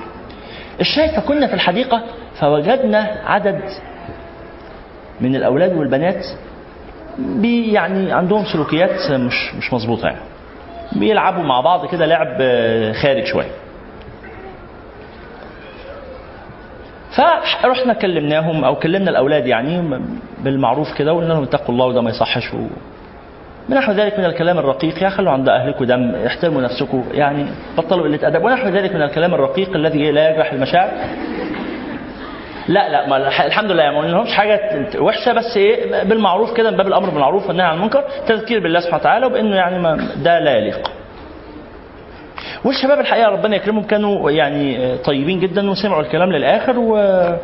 واحترموا نفسهم يعني قعدوا بعد كده بهدوء ما كده لغاية ما قاموا مشوا على الأقل احترموا وجودنا. يعني. بس الشاهد صاحبي قال لي لما سيبناهم ومشينا قال لي كلمة خطيرة. قال لي البنات دول بنات ناس محترمة. يعني البنت دي وهي ماشية مع أبوها وأمها لو شفت أبوها وأمها محترمين أنتوا فاهمين اللي بقوله؟ البنات اللي حوالينا الفاسقات دول يا جماعة اللي منحرفات اللي مصاحبين ولاد وبيعملوا الحركات دي كلها دول دول من بيئة فاسقة؟ دي امها رقاصه وأبوها طبال لا أبوها راجل محترم وأمها ست محترمة. بس هو الموضوع حصل إيه؟ هو صاحبي بيقول لي بيقول لي هي كان بالنسبة لها عادي إن صاحبها يمسك إيديها. بس مش عادي إنه يحط إيده على كتفها. أنا آسف في المصطلحات اللي أنا عمال أقولها دي. وواحد واحدة ثانية صاحبتها عادي بالنسبة لها إنه زميلها يحط إيده على كتفها بس مش عادي إن هو يمسك إيديها. في في موقف كده. آه في بنت بتقول كده. تقول لو حط إيده على كتفي عادي بس ما لأنه على كتفي هيبقى من فوق الهدوم لكن إيدي في إيده هيبقى يعني ما شاء الله يعني فقيهة ما شاء الله. فقيهة. عارفة إن التلامس المباشر ده ينقض الوضوء لكن من فوق الهدوم عادي. ربنا يعافينا. فالبنت فعلا بتقول ده عادي. وبنت ثالثه بالنسبة لها مش عادي إن هو يمسك إيديها ولا يحط إيده على كتفها بس عادي يلعبوا صلح من باب إن هي إيه؟ خبطة وخلاص. ما هو صلح ده إيه؟ لعبة كده نخبط خبطة ونجري. يعني ما فيهاش تلامس مستمر بدل ما ماسكين إيدينا في إيدين بعض وبنتمشى. لا ده صلح دي إيه؟ خبطة واحدة. أنتوا معايا ولا مش معايا؟ بس صلح فيها معنى زائد. على معنى ماسك الإيد وبنتمشى ماسكين ايدينا في بعض فيها معنى زائد اللي هو اللعب والهزار والتهريج. ونجري ورا بعض ون- ونضحك وبتاع. وبنت رابعة بالنسبة لها عادي مثلا إن هي لو قعدت جنب زميلها في ال- في ال section ولا في في المحاضرة يبقوا قريبين من بعض قوي بيقول الأربع بنات دول لما يتلموا على بعض بيحصل إيه؟ انه اول بنت بدل ما كان بالنسبة لها عادي مسكه الايد والباقي كله ممنوع هيتحول إلى انه الباقي كله عادي وهيبقوا الأربع بنات بالنسبة لهم الأربع أفعال عادي. فاهمين الفكرة دي؟ الأواني المستطرقة. اللي هو اللي هو كلمة بتقول الصاحب ساحب. الصاحب ساحب والأخلاق معدية. الخلق معدي. ده شيء على فكرة غصب عنك. على فكرة أنا اتعديت من ناس بكرههم. اتعديت فعلا أنا بكلمكم عن عن مشكلة حقيقية. أنا اكتشفت نفسي إن أنا في مواقف معينة لما بيحصل لي موقف يربكني أو يضغط على أعصابي إن أنا بشتم. كنتش بعمل كده ابدا. بشتم بألفاظ وحشة. أنا آسف إن أنا بعبر عن يعني مشاكلي الشخصية دي قدام الناس. الحمد لله اتعالجت يعني. بس قعدت فترة لو أنا مثلا حد آه، آه، حصل لي موقف ما ضغط جدا على أعصابي ممكن أبقى لوحدي أنا مش بشتم حد. الحمد لله ابدا ما عملتش كده. الحمد لله في حياتي. ما شتمتش حد وجها لوجه كده بشتيمة بأهله أو بأبوه أو بأمه أو حاجة من هذا القبيل. لكن أنا حصل لي فترة بسبب خلطة طول خلطة بالمجرمين غصب عني أنا بكرههم وعارف إن أنا بكرههم وعارف إن أنا ما بحبهمش وعارف إن ده مش محترم ولكن حصل لي غصب عني إن أنا إيه؟ لما يحصل لي موقف زي كده أقول يا ابن الكلب! وبعدين أرجع أبص لنفسي أنا ليه عملت كده؟ أنا ما بقتش فاهم أنا ليه عملت كده. أنا انتقلت إلي الأخلاق من غير ما أخد بالي. يا اخوانا الأخلاق تاني. إيه هي الأخلاق؟ ما تنسوش التعريف. لأنه خطير. صفات مركوزة مركوزة. ما باخدش بالي. أقول لكم على حاجة. هو أنت بتاخد بالك وأنت بتتكلم؟ أهو. أنا بتكلم دلوقتي. هل بكون الكلام بقعد أفكر؟ يا ترى هل هقول لهم إيه؟ هل بعمل كده؟ ولا تلقائيا الكلام بيطلع؟ الكلام بيطلع. الشتيمة بتطلع زي كده. الشتيمة زي الكلام زي النفس كده. تصرف تلقائي. أول ما أشوف فلان الفلاني ده خلاص أنا كارهه. يا ابن كذا ويا ابن كذا حتى لو بهزار حتى لو حبيبي وصاحبي. الموضوع ده جالي منين؟ بالعدوى بالسماع. سمعت ناس كتير بتشتم وما وما أنكرتش عليهم أو ما عنديش قدرة على الإنكار عليهم. أنا بكلمكم عن يعني مرض أصابني بعد السجن يعني مش الموضوع الشتيمة ده. إنه اللي بيشتموا دول مجرمين. أنا عارف إنهم مجرمين. بس أنا من غير ما من غير ما أقصد ولا أنتبه حصل لي انتقلت إلي العدوى. انتقلت الي العدوى ودي أكبر المشكلات. لذلك قال السكوت عند أول فساد يعرو يعرو يعني يصيب.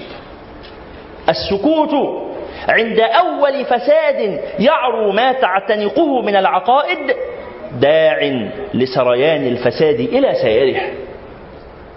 وجبنك في الدفاع عن ثغر حقك سبب لتغلغل العدو في أحشائه. وما ولوع الإنسان بالشر وضراوته, وضراوته بالمنكر إلا لاستهانته بكبح جماح نفسه الأمارة عند أول ميل للفساد. اكتبوا هنا في الهامش في الحتة دي كده في الكتاب. دكتور جيكل أند مستر هايد. اكتبوها كده في الحتة دي في الفقرة دي. مين قرأ الرواية؟ مين قراها؟ اللي خلصها. عجيب هم الأقل. شكرا لكم. الأقل. إيه؟ في ناس قرت عنها. لا تقراها يا بود يا بود يا عبد الله. تقراها يا عبد الله. أنا ليه بقول له يا بودة يعني ليه؟ ليه بعمل كده؟ أهو ده برضو من الإيه؟ من العدوى اللي انتقلت. اسمه عبد الله. ليه أقول له بودة أهو أصحابنا كلهم بيقولوا له بودة فبقت بودة. ما اسموش بودة. معلش يعني هو الموضوع شخصي بس هو جه في وشكم. ما اسموش بودة. اسمه عبد الله. قفل الفيسبوك علشان ما يتقالوش بود قفل الفيسبوك أصلا عشان ما يتقالوش بودة. ولسه بيتقالوا بودة؟ قدام الناس. قدام 500 واحد وفي تسجيل متسجل وهيتسمع يعني يسمعوا آلاف الخلق. يفضل اسمه بودة. يفضل اسمه بودة. ليه؟ عشان هو استهان. مشكلته بقى اتحمل اتحمل ناخدك درس وعب شوفوا لا تكونوا مثل هذا الإنسان الطيب. لا تكونوا مثله في هذا الأمر. هو صديقنا وحبيبنا استهان. بس بعد شوية لما حاول يغير الواقع هو بده وهيفضل بده لا طبعا هو عبد الله. هو عبد الله. وإحنا اللي غلطانين وإحنا هنتعلم يا عبد الله معلش. أنتوا فهمتوا المعنى؟ تستهين. يا جماعة المسألة دي بتحصل مع الأطفال. أقول لكم على حاجة في واحد أعرفه راجل كبير في السن. والد يعني قرب يبقى جد. اسمه ميمي. اسمه ميمي. هو اسمه محمد. بس بس وهو صغير كان بيدلع بميمي. الحاج ميمي؟ الحاج ميمي؟ طبعا مع احترامنا لو حد احسن يطلع قريب حد فيكم يعني ما ما اقصدش ما اقصدش الإهانة. أنا أقصد إيه؟ ما اقصدش الإهانة أقصد الاستهانة إن هو استهان. إنه أهله وهو صغير كان بالنسبة لهم إيه؟ عادي. ده عيل صغير. آه عيل صغير وهو عنده سنة سنتين ثلاثة لكن وصل سنه أربع سنين خمس سنين لسه ميمي سبع سنين ميمي عشر سنين ميمي عشرين سنة ميمي. وقول نفس الكلام على بودي وقول نفس الكلام على زوزة ونفس الحاجة زوزة. طنط زوزة. زوزة؟ اسمها عزة يا عم. ما تقول طنط عزة. لا هي زوزة. فخلاص إحنا دلعناها وحفظناها كده. لا بأس من الدلع يعني أنتوا فاهمين المعنى ها؟ المعنى هو الاستخفاف والاستهانة المعنى هي الحاجات الصغيرة اللي بتلزق ولو من اول من أول مرة أنكرت هذا يحصل إيه؟ ما يستهانش بيك. عارفين شلة الأصحاب اللي جرت العادة بينهم إن هم بيهزروا مع بعض بالضرب على القفا؟ أهو ده ضرب من سوء الأدب. ضرب من سوء الأدب، ما تقبلش إن حد يعمل معاك كده. مهما كنا أصحاب في حاجة اسمها أدب. يعني إيه أدب؟ يعني أقول لمراتي حضرتك. وتقول لي حضرتك. ونعمل كده فعلا. وأقول لها بعد إذنك ولو سمحتي ومن فضلك. لا مش مبالغة. بعد إذنك ولو سمحتي ومن فضلك ده حد أدنى مش مبالغة ده حد أدنى. حضرتك وحضرتك ده قدام الناس يعني. ما هو طبعا مش هنعيش حياتنا كلها بحضرتك وحضرتك. يعني على حسب ما يسمح به السياق. بس إيه؟ قدام الناس نظهر الاحترام الكافي أقول والله ده فلانة قالت فلانة عادت وبعدين أقول لها لو لو بقول لها هاتي لي حاجة أقول لها بعد إذن حضرتك لو حاجة زي كده. بغض النظر عن حضرتك دي ممكن مجتمعات تقبلها ومجتمعات ما تقبلهاش مش مهم. زي بابا مثلا نقول لبابا حضرتك ولا نقول له أنت؟ مفيش مشكلة. ولا بابا ولا بابي ولا دادي ولا ولا آبا ولا أبويا ولا يا حاج كل هذا عادي. بس اللي مش عادي إنك تقول له يا كابتن. مش عادي مش عادي إنك تقول له يا جمال. عيب. مش عادي إنك تقول له يا حسين. ما اسموش حسين. ما اسموش حسين. اسمه لفظ من ألفاظ التبجيل. طب لو كان عرف مجتمعنا يسمح مفيش مشكلة. مفيش مشكلة دي مسألة عرفية. من المواقف مثلا إن أنا أنا أستنكرها جدا. ما أقدرش أفهم يعني إيه إنه أبوك يدخل وأنت ما تقفش وأنت قاعد وأبوك يدخل وتفضل قاعد. فضلا عن نايم. فضلا عن حاطط رجل على رجل. كل ده اسمه قلة أدب. كل ده اسمه قلة مفيش حاجة اسمها تحط رجل على رجل قدام أبوك. في حاجة اسمها أدب. والأدب ده هو اللي يحفظ لك السنن.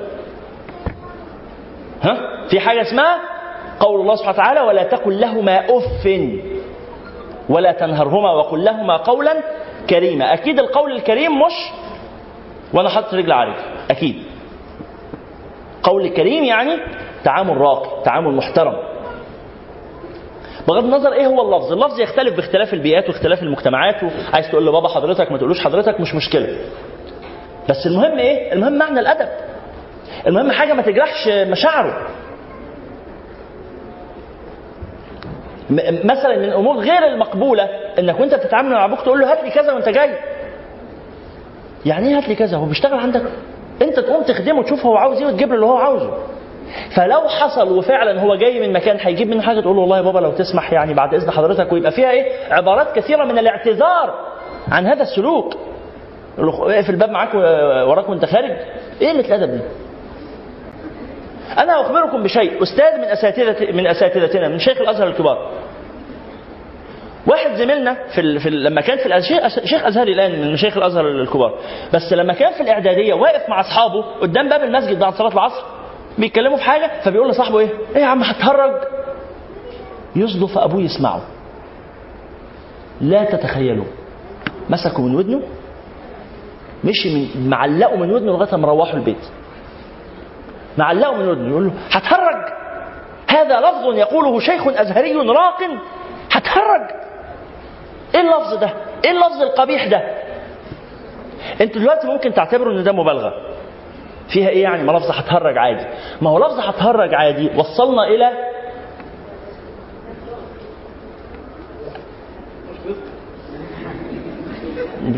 مش قادر أقول. مش قادر أقول. البنت في الشارع لما كانت تتعاكس كان يتقال لها جرائيه يا مدمزيل البنت كانت تتعاكس ويتقال لها آه الله على الحلاوة والجمال واللطافة والمفهومية. الآن البنت إذا قيل لها هذا هتقول له جزاك الله خيرا. يعني هي هي هتعتبره إنسان محترم ويثني عليها بعبارات مبجلة. ها؟ هتقول له فتح الله لك وجزاك عني خيرا الجزاء. ليه؟ لأنه أصبح نزلنا بالمستوى. من نهارك سعيد ومساءك ظريف ويسعد صباحك. كانت يسعد صباحك لفظ معاكسة يا راجل. يسعد صباحك يعني تقول للبنت يسعد صباحك. يبقى انت كده بت... إيه بتغازلها. دي إيه الوقت يسعد صباحك؟ المغازلة بقت أشنع. وصلنا إلى مرحلة اني إني قاعد في في الميكروباص سامع أغنية والله أخجل أقولها. أخجل أقولها. الواد عايز يبوسها قام مسجل لها أغنية عايز أبوسك. ومشغل الأغنية في الميكروباص وإحنا بنضحك. شغل الأغنية في الميكروباص والناس قاعدين رجالة وستات كبار المفروض إن هم المفروض يعني. شكلهم من بره كده يعني إيه؟ ناس كويسين كده ومحترمين وبتاع. وقاعدين سامعين وعادي. قلت للراجل وطي القرف اللي شغال ده. قال لو مش عاجبك انزل.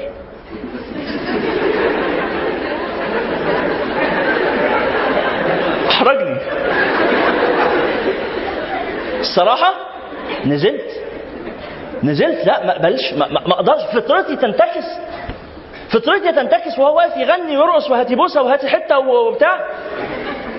والله العظيم أنا أشعر بال- بالقبح وأنا أردد هذا هذا الشيء بس مسموع. مسموع في الشوارع والإنسان يتعرض تتعرض أذنه إلى سماع هذا القبح. ها؟ أنا راكب ميكروباص بني آدم عادي عايز أروح من من مكان إلى مكان. ليه أبتلى بأن أسمع مثل هذا؟ عشان الناس استسهلت. على فكرة أقول لكم على حاجة على ذكر الميكروباصات. أنا أغلب الميكروباصات تقريبا كلها لما بركب معاه ويكون مشغل حاجة زي كده وبقول له اطفيها في الغالب بيطفيها على فكرة. في الغالب بيطفيها.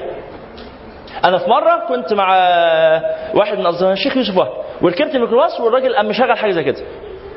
بقول له يا ريس قام بص كده قال لي شيخ طلبك عندي حالا. والله العظيم قبل ما أكمل قبل ما أقول له اطفي أو أو وطي أو أعمل أي حاجة أبص كده شيخ طلبك عندي. وقام طلع الشريط ده وحط شريط الشيخ عبد الباسط. قلت له يعني ربنا يبارك لك وجزاك الله خيرا وبتاع. كان راجل ظريف جدا. خلاص. بس هو الأغلب فعلا الأغلب في سواقين الميكروباصات إن هو إيه؟ بيستجيب. أبسط حاجة إن هو إيه؟ يوطي ويبقى على قده السماعة اللي جنبه. وان كان ده قبيح برضه. قبيح إن أنا أقول له اسمع القبح وأبقى راضي بسماعه للقبح بس بلاش توصله لي. ما هو ده قبح. النبي صلى الله عليه وسلم بيتكلم على فساد الزمان يوصل لدرجة إنه الرجل يزني بالمرأة في قارعة الطريق. ثم يقول صالحهم الرجل الصالح اللي فيهم يقول لهما هل استترتما بجدار؟ ما تروحوا ورا البتاع اللي هناك دي. ده الرجل الإيه؟ والعياذ بالله هو الموضوع ده جه منين؟ جه من عادي. جه من عادي. العادي ده لو وقفنا له والله ما هيبقى عادي يا اخوانا ولو سمحتوا ما تزهقوش. لما تلاقوا حد بيرمي ورقة في الأرض من غير ما تشتموه. بس قولوا له ما يصحش. هقول لك يعمل لك كده؟ معلش. أجرت. أجرت إنك بتقاوم الفساد. لما تلاقي واحد بيعاكس واحدة وقف له. ماشي؟ بس يبقى في تقدير للموقف لأنه في وقت معين ممكن تكون هي اللي هتقف لك لو وقفت له. والله حصل هذا معي إن رحت واحد بيعاكس واحدة فرحت أوقفه. قالت لي خليك في حالك. الله. إيه ده؟ أنتوا مش كان المفروض بتتضايقوا من الحاجات دي؟ أو نسأل الله العفو والعافية. نسأل الله العفو والعافية. قالت لي خليك في حالك يعني هي عايزة تكمل في المسار ده. نسأل الله السلامة لأن أنا كده اكتشفت إنها بوقف حالها يعني هي والعياذ بالله طلعت يعني من فتيات الطريق يعني فيبقى أنا كده لما أقول للناس ما تعكسوهاش طب هي واقفة في الشارع تعمل إيه؟ ما عايزة تسترزق فاعتبرتني بأصد عن سبيل الله وبمنع عنها أكل العيش يعني. لكن لكن على كل حال تفضل تأمر بالمعروف وتنهى عن المنكر والنبي صلى الله عليه وعلى آله وسلم قال هذا. قال لتأمرن بالمعروف ولا تنهون على على عن المنكر ولا تأخذن على يد الظالم أو ليوشكن الله أن يعمكم بعذاب ثم يدعو صلحاؤكم فلا يستجاب لهم. يا اخوانا هذا هو الفرق بين الدين الفعال والدين الميت. في بعض العلماء العلماء الكبار بس الدين ميت تحس هو بيتحرك بالدين. يلا السلامة. هناخد زمننا وزمن غيرنا.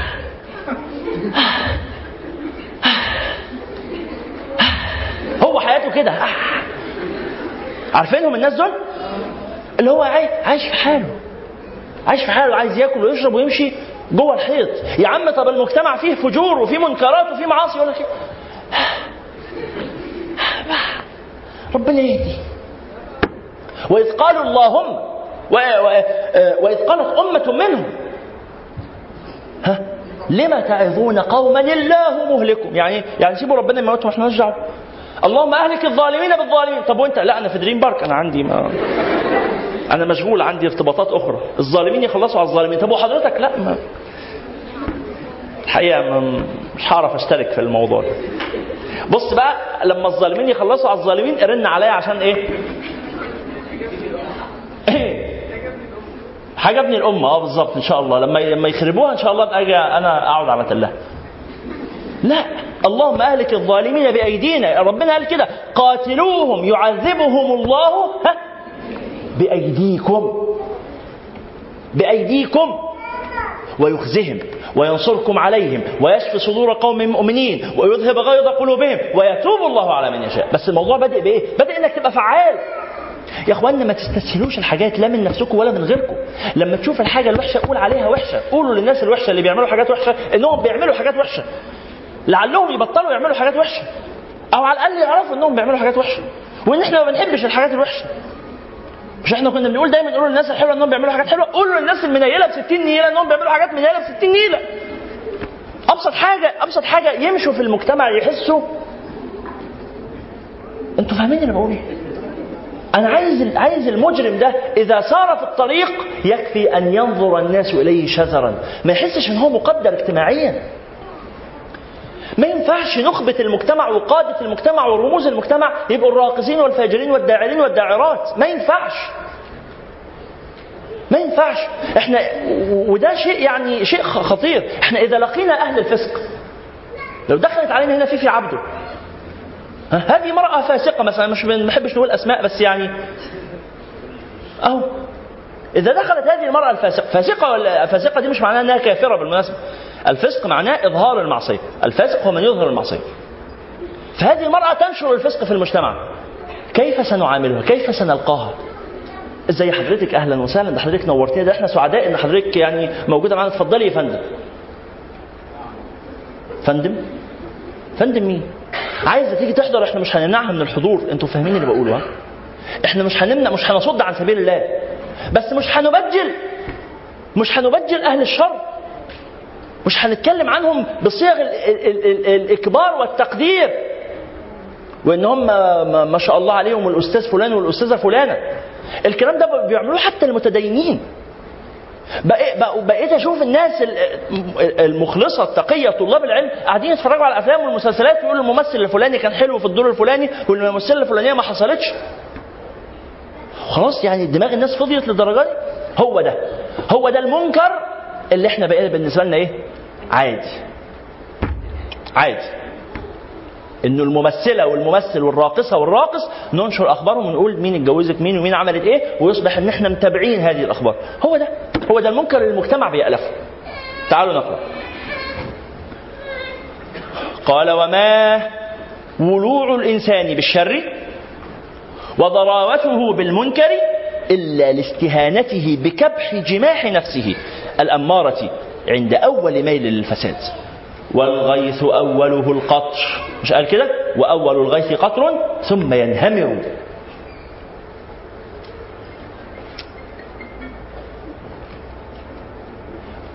هقول لكم على لعبة ظريفة من كنا بنعملها معانا حد من الإدارة؟ معانا حد؟ ينفع نطفي التكييف دقيقة واحدة؟ أو لا خلاص خلاص استريحي مش مش مهم هنعملها من غير تكييف. اعملوا ايديكم الشمال كده. ايديكم الشمال إيدينا الشمال نعمل إيدنا الشمال كده. خلاص؟ صباع واحد؟ صباع واحد فقط. اضرب. صوت المطر.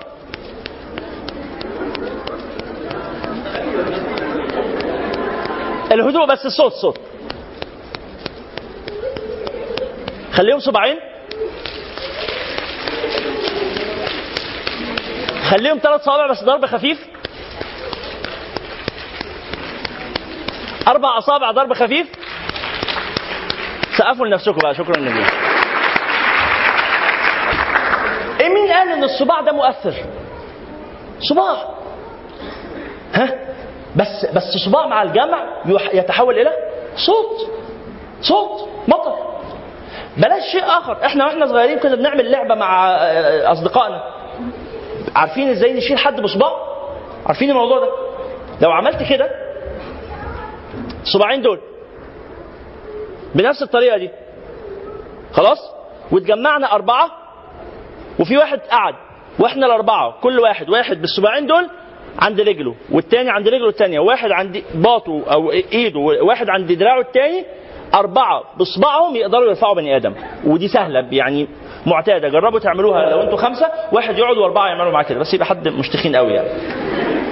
هترفعوا بصباعك الصباع فيه قوة بس إيه؟ صباع مع صباع مع صباع الصباع لما ينتشر الصوابع المؤذية هو ده الفساد. غيث وأول القطر وأول الغيث قطر ثم ينهمر. قال الغيث أوله القطر ومعظم النار من مستصغر الشرر والنوى. ومعظم النار من مستصغر الشرر. والنوى أول الشجر. الشجرة الكبيرة دي طالعة من إيه؟ النخلة. بص النخلة قد إيه؟ وزن النخلة قد إيه؟ وطول النخلة قد إيه؟ وقوة النخلة قد إيه؟ طالعة من نوايا. نوايا. والله يا إخوانا جوه كل واحد فينا في نوايا.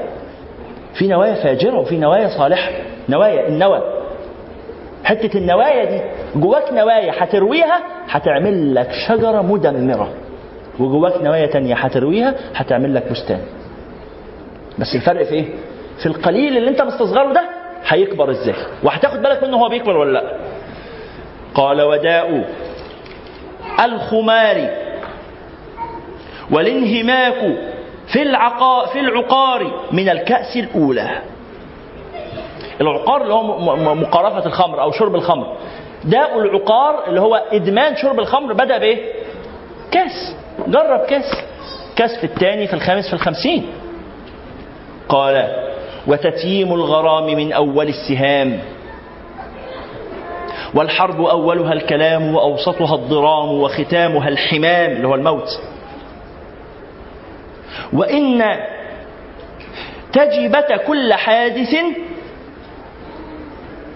وأن تجبه عفوا وأن تجبه أو وإن تجبه كل حادث قبل أن يجبهك. يعني تفاجئه قبل أن يفاجئك. وتدفع كل طارئ قبل أن يعشبك. وتأمن من تأمن تأمني الغوائل وتعش مطمئنا في سربك سعيدا في عملك عزيزا بين قومك. اللي هو إيه؟ المبادرة. المبادرة. أول ما تشوف الجرثومة أول ما تشوف النوايا أول ما تشوف الفار عشان خاطري عشان خاطري عشان خاطري لوجه الله موته فورا.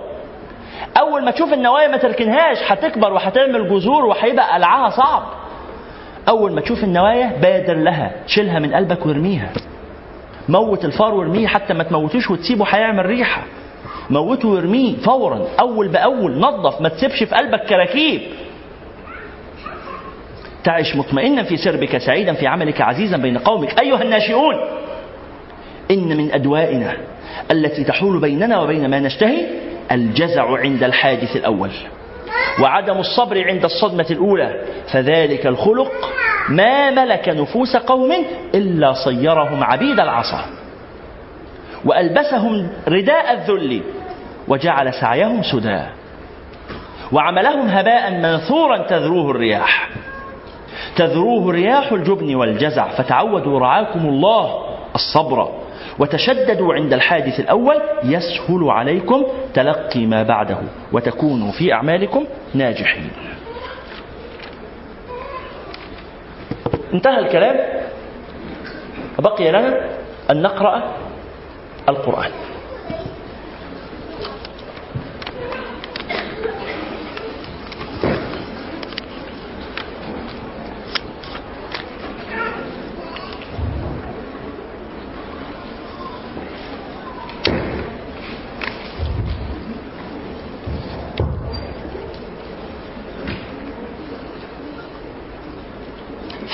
مصاحفكم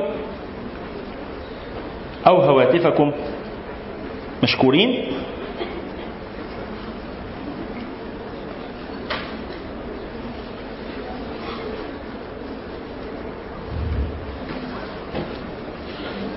على سورة البقرة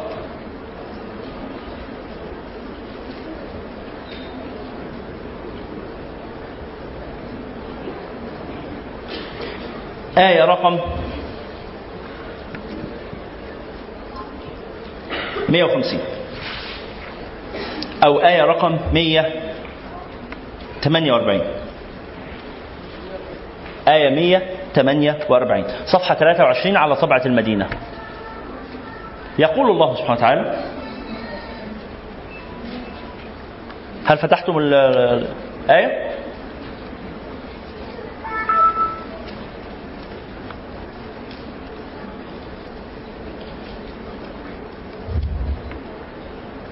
يقول الله سبحانه وتعالى ولكل وجهة هو موليها فاستبقوا الخيرات أينما تكونوا يأت بكم الله جميعا إن الله على كل شيء قدير المقاصد كثيرة. ناس عندها مقاصد. كل واحد عنده هدف. لكل وجهة. كل واحد ماشي في طريق. بس مع اختلاف هذه الطرق ومع اختلاف هذه الأهداف إلى أي شيء يصل الناس؟ الفرق في العمل. الأهداف الأولى مؤثرة في النهايات البعيدة. قال الله إن كل واحد عنده هدف. طب أنت عندك هدف تعمل إيه؟ استبق. استبق يعني إيه؟ يعني بادر. اجري. اجري ما تمشيش. اجري. استبق الخيرات. ليه؟ أينما تكونوا أي المكان اللي عملته حلو أو وحش يأتي بكم الله جميعا. إن الله على كل شيء قدير. ومن حيث خرجت. مش مهم أنت هتشتغل إيه؟ مهندس دكتور محاسب. فلاح عامل تاجر بياع. مش مهم هتشتغل إيه. من حيث خرجت فولي وجهك. شطر المسجد الحرام. المقصود هنا معنى عام. اجعل اجعل ربك غايتك. القبلة يا جماعة توحيد القبلة مش مش معناها بس إن إحنا نبص لحجر اسمه الكعبة. إنما معناها شيء أجل. انه يبقى ايا مكان وجهتك المقصد النهائي واحد. ايا مكان السبيل اللي بتتحرك فيه المقصد النهائي واحد. وهو الله. اللهم أنت مقصودي ورضاك مطلوبي. ومن حيث خرجت فول وجهك شطر المسجد الحرام وإنه للحق من ربك. وما الله بغافل عما تعملون. ومن حيث خرجت فول وجهك شطر المسجد الحرام. وحيث ما كنتم في مصر في السعودية في البحرين في الكويت في السودان في الصومال في المغرب على البحر بتلعبوا بتتفسحوا بتشتغلوا في بيوتكم حيثما كنتم فولوا وجوهكم شطرة. ليه؟ لئلا يكون للناس عليكم حجة. يعني الناس يقولوا اللي عاوزينه أنا مقصدي واحد أنا مقصدي الله غايتي الله. اللي يقول يقول. اللي يقول يقول. والناس مش هيرضوا عننا. بس مقصدنا هو الله سبحانه وتعالى. لكي لا يكون للناس عليكم حجة. إلا الذين ظلموا منهم. دول كده كده عمرهم ما هيرضوا عنكم. فلا تخشوهم. ما تركزش مع رضا الناس. ركز مع ربنا. عايز منك إيه؟ أنت عبد لله. عندك تكليف. اعمل بما طلب. لا تفكر فيما كفل. المجرمين دول مش هيرضوا عنك. فلا تخشوهم. ما تفكرش فيهم. واخشوني. ولأتم نعمتي عليكم. ولعلكم تهتدون. وبعدين ربنا يقول لك على فكرة سبقت نعمي. سبقت نعمي. فأخلص لله كما أرسلنا فيكم رسولا منكم.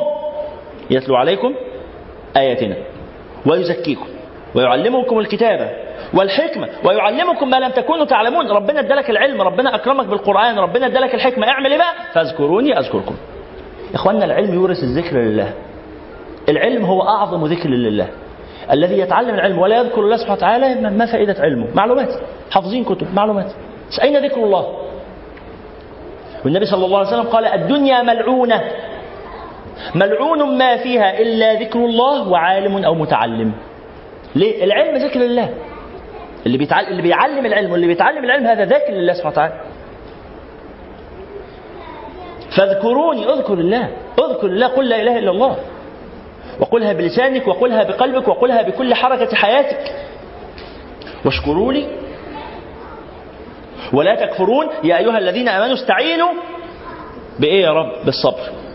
بالصبر. اثبت في المواقف. ما ينخلعش قلبك كده و... وتتلخبط وتتبرجل. استعينوا بالصبر. إيه تاني يا رب؟ والصلاة. إن الله مع الصابرين. ولا تقولوا لمن يقتل في سبيل الله أموات. احسبوها صح. إحنا بنعرف نعد ولا ما بنعرفش؟ مشكلة الحساب اللي عندنا دي مشكلة كبيرة. لا تقولوا لمن يقتل في سبيل الله أموات بل أحياء ولكن لا تشعرون. مسألة إن ما عندناش فاكرين النظارة بتاعت ال- الأشعة تحت ال- الحمراء؟ ما عندناش النظارة لا تشعرون مش واخدين بالكم. مش عارفين تشوفوهم. مش عارفين تحسوا بيهم ولكن لا تشعرون.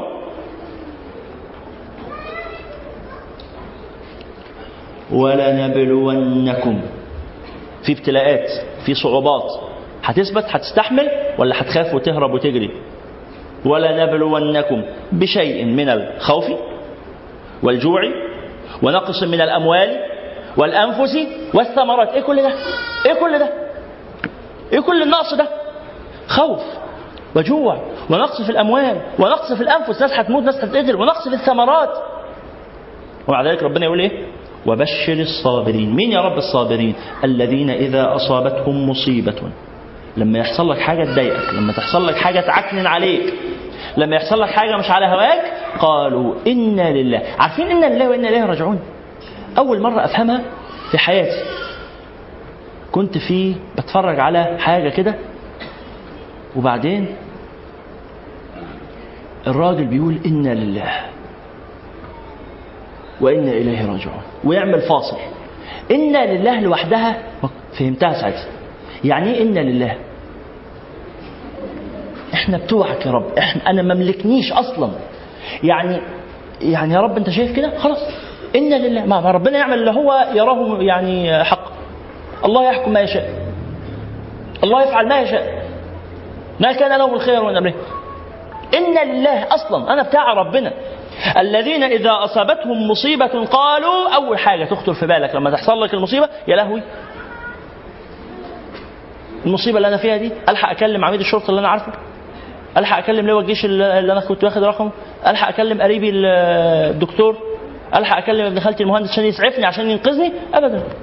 أبدا. أول حاجة تخطر في بالي الراجل اللي كنت بكلمكم عليه ده اللي دخل صلى. اللي هو فعلا سلوك.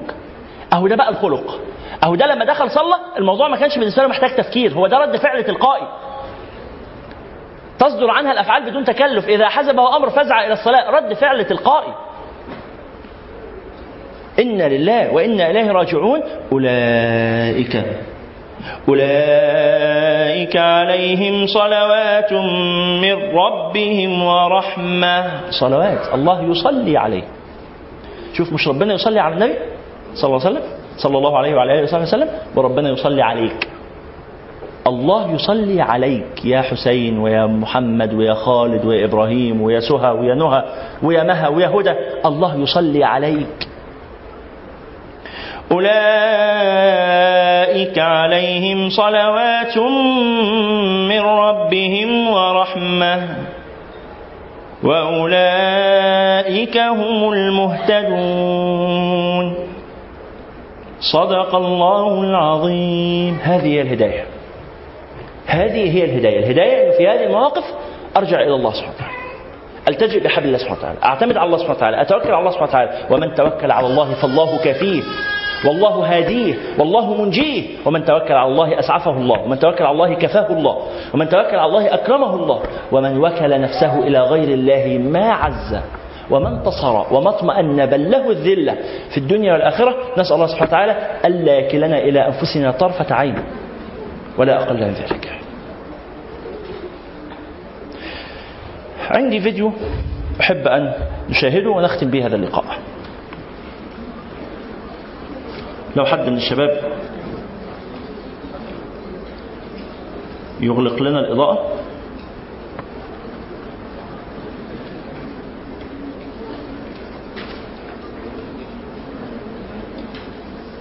شباب الإدارة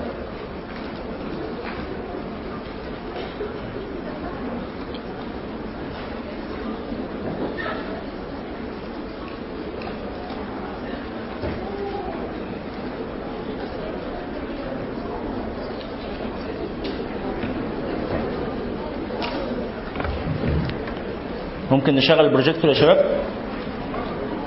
لو نطفي كل النور ونشغل البروجيكتور.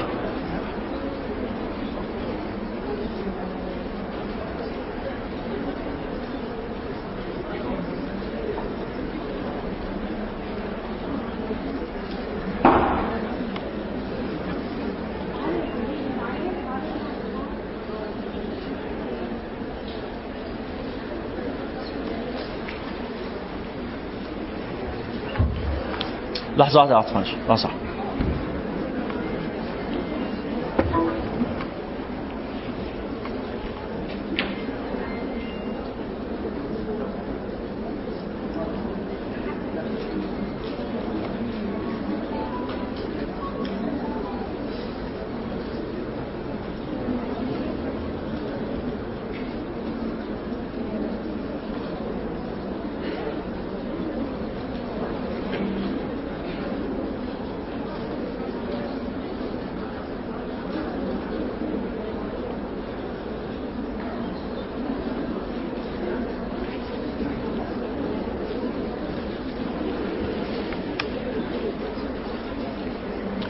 استاذنا الإدارة؟ ممكن نطفي بقية النور؟